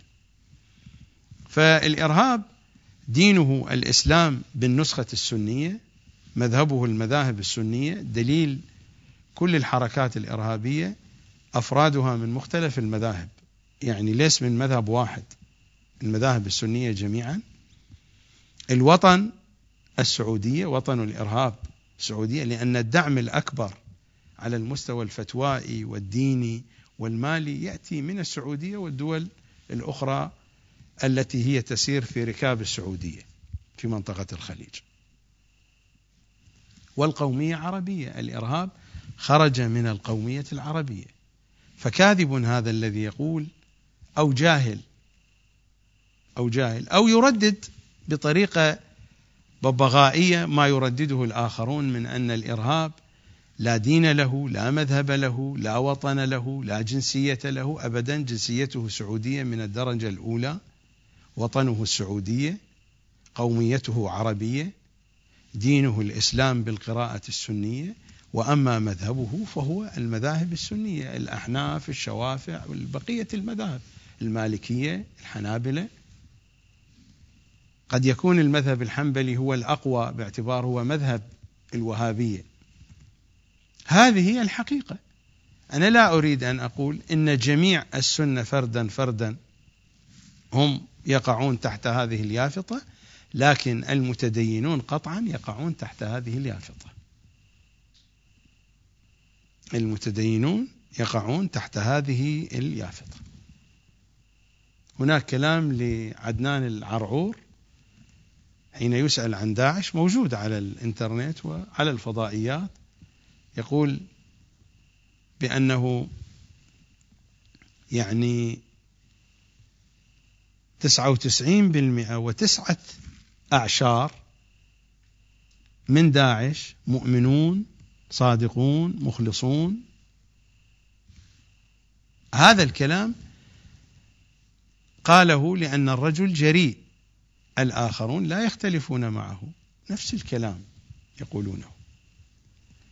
ظاهرة التعاطف السني في مختلف البلدان السنية مع داعش مع القاعدة مع الإرهاب ظاهرة واضحة. حتى مع السنة الذين يعيشون هنا في الغرب وهذه قضية يعرفها الجميع.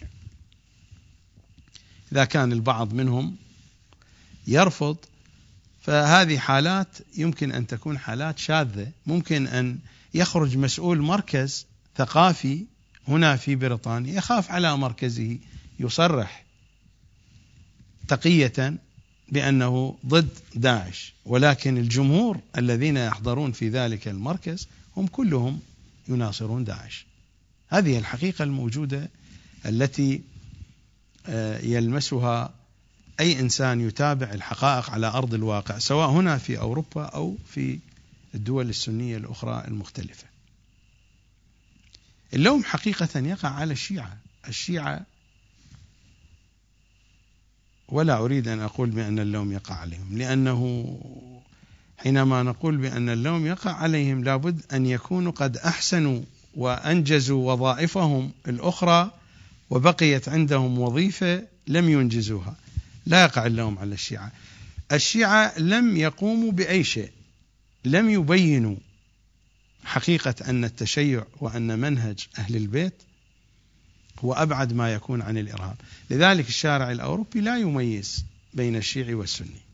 أنا قلت في بداية حديثي لابد أن نميز بين النخبة في أوروبا الحكومة المثقفون الإعلاميون سياسيون يعرفون بأن الشيعة أبعد ما يكونون عن الإرهاب.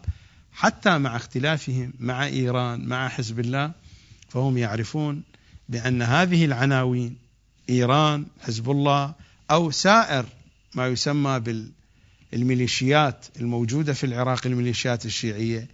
هذه المجموعات أبعد ما تكون عن الإرهاب. الإرهاب واضح هو ماركة مسجلة للمذاهب السنية. ربما يعترض البعض الآن وحتى من الشيعة على كلام هذا. هذه اعتراضات تافهة لا معنى لها. أنا أتكلم بأمور حقيقية على أرض الواقع. هذا هو الواقع الصريح وهذه هي الحقيقة المرة.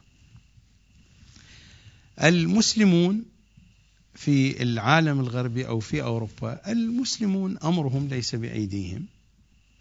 بالنسبة للسنة هم يدعمون الإرهاب. نعم هناك رموز تخرج منهم تتحدث في الإعلام بأنهم لا يدعمون الإرهاب لكن بشكل عام المسلمون يدعمون الإرهاب. بالنسبة للشيعة آه، الشيعة يعني في حالة من السبات لا يقومون بأي عمل وإذا أرادوا أن يقوموا بنشاطات فهي نشاطات آه، على الحاشية. آه، نشاطات نعرفها نحن نشاطات على الحاشية داخل الوسط الشيعي الصرف. لكن هناك حقيقة يغفل عنها الكثيرون. هذه الحقيقة أن الأوروبيين بدأوا يعملون آه، بعمل واسع صحيح ليس علنيا ولكنهم يعملون في الدوائر المختصة آه، لتغيير المفاهيم الإسلامية لإيجاد أو لصناعة إسلام يتناسب مع الحضارة الأوروبية. وربما المؤسسات الإسلامية حتى الشيعية أو السنية هي منغمسة في ذلك من دون أن تدري يعني. بالنسبة للأوروبيين هذا حقهم. أناس يريدون أن يدافعوا عن بلدانهم وعن شعوبهم وعن حضارتهم. آه، أما المسلمون فالمسلمون في متاهة. لا شأن لي بالسنة. أنا أتحدث عن الشيعة. الشيعة لا هم الذين يحصنون أنفسهم ولا هم الذين يكشفون الحقيقة للعالم الأوروبي بأننا شيء والسنة شيء آخر. والقضية هكذا يعني تدور في هذه المتاهة السنية الشيعية. بالنسبة للأوروبيين الأوروبيون حزموا أمرهم بدأوا يعملون على هذه القضية وأعتقد أن جهودهم ستثمر بعد ذلك في السنوات القادمة ستثمر بأنهم سينشئون فهما جديدا للإسلام ثقافة جديدة على مستوى التعليم، على مستوى المدارس، على مستوى الإعلام تنسجم مع الثقافة الأوروبية والحضارة الأوروبية والمجتمع الأوروبي. أعتقد أن الأمور تسير بهذا الاتجاه وبالنسبة لشيعة أهل البيت فهم كالعادة إنما يفوقون وينتبهون بعد خراب البصرة لمليون مرة ليس لمرة واحدة. وحتى حين يستفيقوا حين يستفيقون فإنهم لا يفعلون شيئا ولكن يقولون آه لقد خربت البصرة. فماذا نفعل بعد خراب البصرة؟ الأمور هكذا تسير. هذا ليس فقط في أوروبا هو في الجو الشيعي العام على طول الخط. القضية هكذا وهذه هي الحقيقة المرة. أكتفي بهذا الكلام وأعيد سكان الحديث إليك. أحسنت مولانا. أحبة المشاهدين فاصلنا الأخير مع الملا باسم الكربلائي وهو يتغنى بالجمال النبوي. نعود بعد الفاصل لإكمال فقرات حلقتنا. كونوا معنا.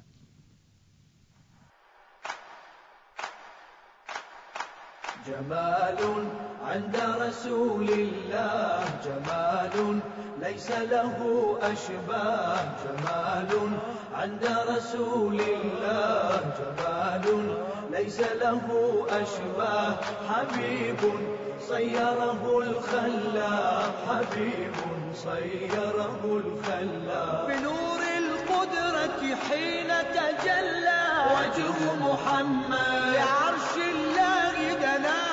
فتدلى وجه محمد. شعاع يحمل نور المولى. وجه محمد. فأجمل ما في الكون وأحلى. وجه محمد. فكان ومن قبل الأكوان يسبح في عرش الرحمن. فكان ومن قبل الأكوان يسبح في عرش الرحمن. عرش المعبود سماء بالعصمة معقود أثير يخترق الآفاق حبيب صيره الخلاق جمال عند رسول الله جمال ليس له أشباه جمال عند رسول الله جمال ليس له أشباه حبيب صيره الخلاق حبيب صيره الخلاق جمال عند رسول الله جمال ليس له أشباه. صلى الله عليك يا رسول الله. مولاي نصل إلى الدقائق الأخيرة من حلقة اليوم. في بعض الأحيان السؤال يعني يحدد العالم ويحجب السائل عن بعض المعلومات. آه، أود في هذه الدقائق أن يعني أطلب منك كلمة أخيرة ما نحدد بها سؤال ونترك يعني السؤال والإجابة منك لعله يعني ينفتح علينا معلومات غير اللي دائما نسألها واللي نبادر بها.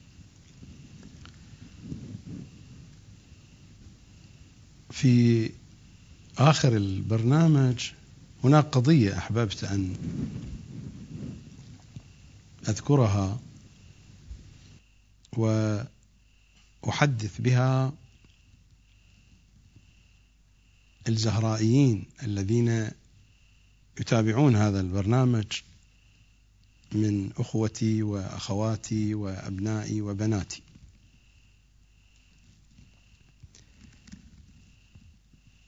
نحن في مشهد ومحضر ولادة نبينا الأعظم صلى الله عليه وآله. وكان السؤال الأول في هذا البرنامج الذي سأله أبو زينب ماذا نقدم لرسول الله صلى الله عليه وآله؟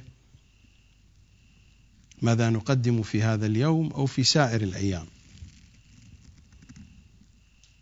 أردت أن أحدث الزهرائيين ممن يؤنسهم هذا الحديث عن إطلاق مشروع عنوانه كلامكم نور. هذا المشروع حقيقة كان يعن في بالي وأمنية كنت أتمنى أن أحققها في يوم من الأيام ولا أدري أني سأحققها أو لا. لكني أرى السنين تتقدم والعمر يتقدم وأرى أن قدرتي ونشاطي على العمل والمواصلة في العمل بدأت تضعف يعني بتقدم السنين. كان هذا المشروع وهذه الفكرة تراودني منذ أيام الشباب وهو أن أجمع حديث أهل البيت وأنقيه. أعيد تبويب حديث أهل البيت في الجوامع الحديثية وأنقيه مما لحق به من حديث المخالفين من الفكر المخالف. جامع حديثي مثل بحار الأنوار. هذا الجامع المهم. وأنا شخصيا أعتبر نفسي خريج هذه الجامعة خريج جامعة بحار الأنوار. هذا الكتاب هذه الموسوعة لها من الفضل علي ما لا أستطيع أن أحصره أو أن أذكره ومع ذلك هذا الكتاب فيه الكثير من الفكر المخالف لأهل بيت العصمة. الحقيقة آه، بدأنا بتحضيرات لهذا المشروع. مشروع كلامكم نور لا ندري هل سأنجح في تحقيقه. لا أنجح. مشروع كبير جدا. يحتاج إلى إمكانات كبيرة أيضا. إمكانات على جميع المستويات. لكنني أعلن عن إطلاق هذا المشروع في هذه المناسبة وهو جزء أو ليس بجزء. لا أدري ماذا أسميه. من وفاء لرسول الله صلى الله عليه وآله في إحياء أمر إمام زماننا. أقول هذا الكلام للزهرائيين الذين يطربهم هذا اللون من الحديث أننا سننشر إعلانات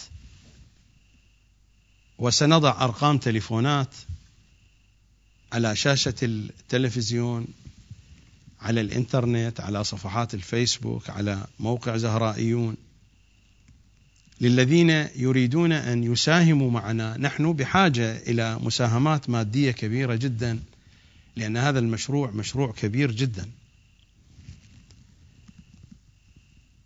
المفروض أن أنتظر حتى تكتمل الإمكانات المادية لكنني حقيقة لا أدري متى ينتهي عمري متى ينتهي عمر الإنسان. لذلك استعجلت في الموضوع وطرحت هذا المشروع والآن طرحته على الكثير من الأخوة على الكثير من المحبين ولكنني الآن أطرحه على قناة القمر الفضائية.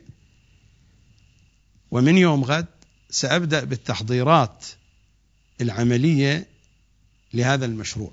من يوم غد سأبدأ بالتحضيرات العملية وأحاول أن أجمع ما تمكنت من تهيئته وترتيبه فيما سلف على جميع المستويات ولكنني أقول للزهرائيين وللزهرائيات أقول من يبحث عن صدقة جارية فليس هناك من صدقة جارية أفضل من خدمة حديث محمد وآل محمد. من يبحث عن مساهمة مادية أو معنوية يريد أن يفي بها لرسول الله صلى الله عليه وآله. ليس هناك من أمر أفضل من المساهمة في إحياء أمرهم في إحياء حديثهم. لم يبق بأيدينا منهم إلا هذا الحديث. ولكن للأسف اخترق بالفكر المخالف. ولا أريد أن أتحدث كثيرا عن هذه القضية فقط أذكر الزهرائيين فقط لا شأن لي بالآخرين. للذين يرون أن الزهراء دينهم. أتحدث مع هؤلاء. لا شأن لي بالآخرين. لا شأن لي بالآخرين مع احترامي لهم. إمامنا الكاظم صلوات الله وسلامه عليه وقد عانى ما عانى في سجنه.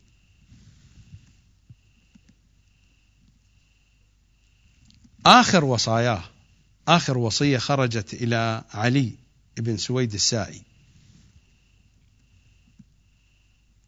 عن علي بن سويد السائي قال كتب إلي أبو الحسن الأول يعني موسى بن جعفر. وهو في السجن الإمام في السجن. أقول إلى أولئك الباكين على موسى بن جعفر إلى أولئك اللاطمين اللادمين. المشيعين لنعشه الزاحفين مشيا على الأقدام. ماذا يقول موسى بن جعفر؟ وأما ما ذكرت يا علي ممن تأخذ معالم دينك لا تأخذن معالم دينك عن غير شيعتنا. الرواية هنا في غاية الأهمية. انتبهوا إلى قول الإمام لا تأخذن معالم دينك عن غير شيعتنا. الإمام هنا يسمي الذين ينقلون حديثهم فقط يسميهم بالشيعة. أما الذين يقولون نحن شيعة وينقلون حديث المخالفين الإمام لا يسميهم هنا بالشيعة يسميهم بالخونة. انتبهوا للرواية. رواية في غاية الأهمية. لا تأخذن معالم دينك عن غير شيعتنا. فإنك إن تعديتهم أخذت دينك عن الخائنين. يعني الذين يأتون بحديث المخالفين يقعون تحت هذه الدائرة تحت هذا العنوان. الإمام يسمي الذين ينقلون حديث أهل البيت فقط يسميهم بالشيعة. لا تأخذن معالم دينك عن غير شيعتنا فإنك إن تعديتهم أخذت دينك عن الخائنين الذين خانوا الله ورسوله وخانوا أماناتهم والذي يأخذ عن الخائن هو خائن أيضا. فإنك إن تعديتهم أخذت دينك عن الخائنين الذين خانوا الله ورسوله وخانوا أماناتهم إنه مؤتمن على كتاب الله جل وعلا فحرفوه وبدلوه فعليهم لعنة الله ولعنة رسوله وملائكته ولعنة آبائي الكرام البررة ولعنتي ولعنة الشيعة إلى يوم القيامة. الإمام يسمي الذين ينقلون حديثهم لا تأخذن معالم دينك. معالم الدين يعني العقيدة. معالم الدين يعني الأحكام معالم الدين يعني الأخلاق معالم الدين يعني الآداب معالم الدين يعني الفكر معالم الدين يعني التاريخ قصص الأنبياء وكل شيء. لا تأخذن معالم دينك عن غير شيعتنا. فإنك إن تعديتهم أخذت دينك عن الخائنين. الذي يأخذ دينه عن الخائنين. ماذا يكون؟ ألا يكون خائنا؟ إحياء حديث أهل البيت. خطوة في التمهيد للإمام الحجة. حين تكون عندنا موسوعات أو موسوعة نجمع فيها حديث أهل البيت صافي من دون فكر المخالفين من دون حديث المخالفين لأهل البيت. إذا أحد يريد أن يجمع حديث المخالفين الذي يمكن أن نحتج به عليهم في كتاب على حدة فليجمع لا بأس في ذلك. قطعا لن أفعله إلى آخر لحظة في حياتي. ولكن إذا أراد أحد أن يجمع ذلك لا بأس بذلك. كما فعل صاحب الغدير مثلا كما فعل سيد المرعشي في ملحقات إحقاق الأحقاق. كما في عبقات الأنوار. هناك موسوعات حديثية موجودة. جمع فيها علماء الشيعة أحاديث المخالفين التي يمكن أن يحتج بها الشيعة على مخالفيهم. لكن لا شأن لنا بهذا. تنقية حديث أهل البيت من حديث المخالفين تنقية حديث أهل البيت من الشروح التي شرحها علماء الشيعة وفقا لذوق المخالفين. تنقية حديث أهل البيت من شرح كلمات الأحاديث لغة وفقا للذوق المخالف لأهل البيت. تنقية حديث أهل البيت من التوجيهات التي وضعها علماؤنا وفقا لذوق المخالفين لأهل البيت. تنقية حديث أهل البيت من كل ذلك. فحديث أهل البيت نور كلامكم نور والنور لا يحتاج إلى منور. نأتي به من المخالفين لتنوير كلام أهل البيت. كلام أهل البيت دال بنفسه على نفسه. هذا المشروع محاولة لا أدري سأنجح فيها أو لا ولكنني لن أستطيع إنجازها وحدي لأنني إذا أردت أن أنجزها لوحدي أستطيع في حالة واحدة أن أعتزل كل شيء أن أترك حقل الإعلام وأن أترك المجالس العامة والندوات واللقاءات أن أترك كل شيء وأتفرغ لهذا الموضوع وهذا يحتاج إلى مدة زمنية طويلة. وكثرة المشاغل وكثرة الالتزامات وهناك أولويات لا يمكن أن أتركها لذلك هذا المشروع بحاجة إلى عمل مؤسسي وبحاجة إلى مساهمات مادية كبيرة.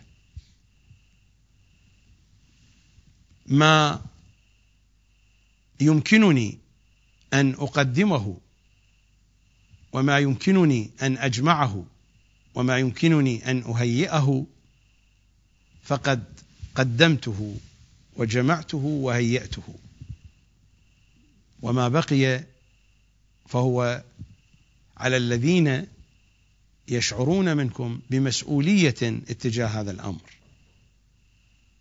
أن تكون هناك مكتبة أن تكون هناك نواة لمكتبة شيعية حقيقية يسطر فيها حديث أهل البيت فقط على مستوى التفسير وعلى مستوى العقائد. وعلى مستوى الأحكام والفتاوى والفقه وعلى جميع المستويات الأخرى. قضية في غاية الأهمية قضية واجبة إلى أعلى درجات الوجوب. لوحدي لا أستطيع أن أنجزها. الأمر راجع لمن يشعر بأهمية هذا الأمر. بأهمية هذا الموضوع. وباب المساهمة مفتوح لجميعكم أنتم أيها الزهرائيون.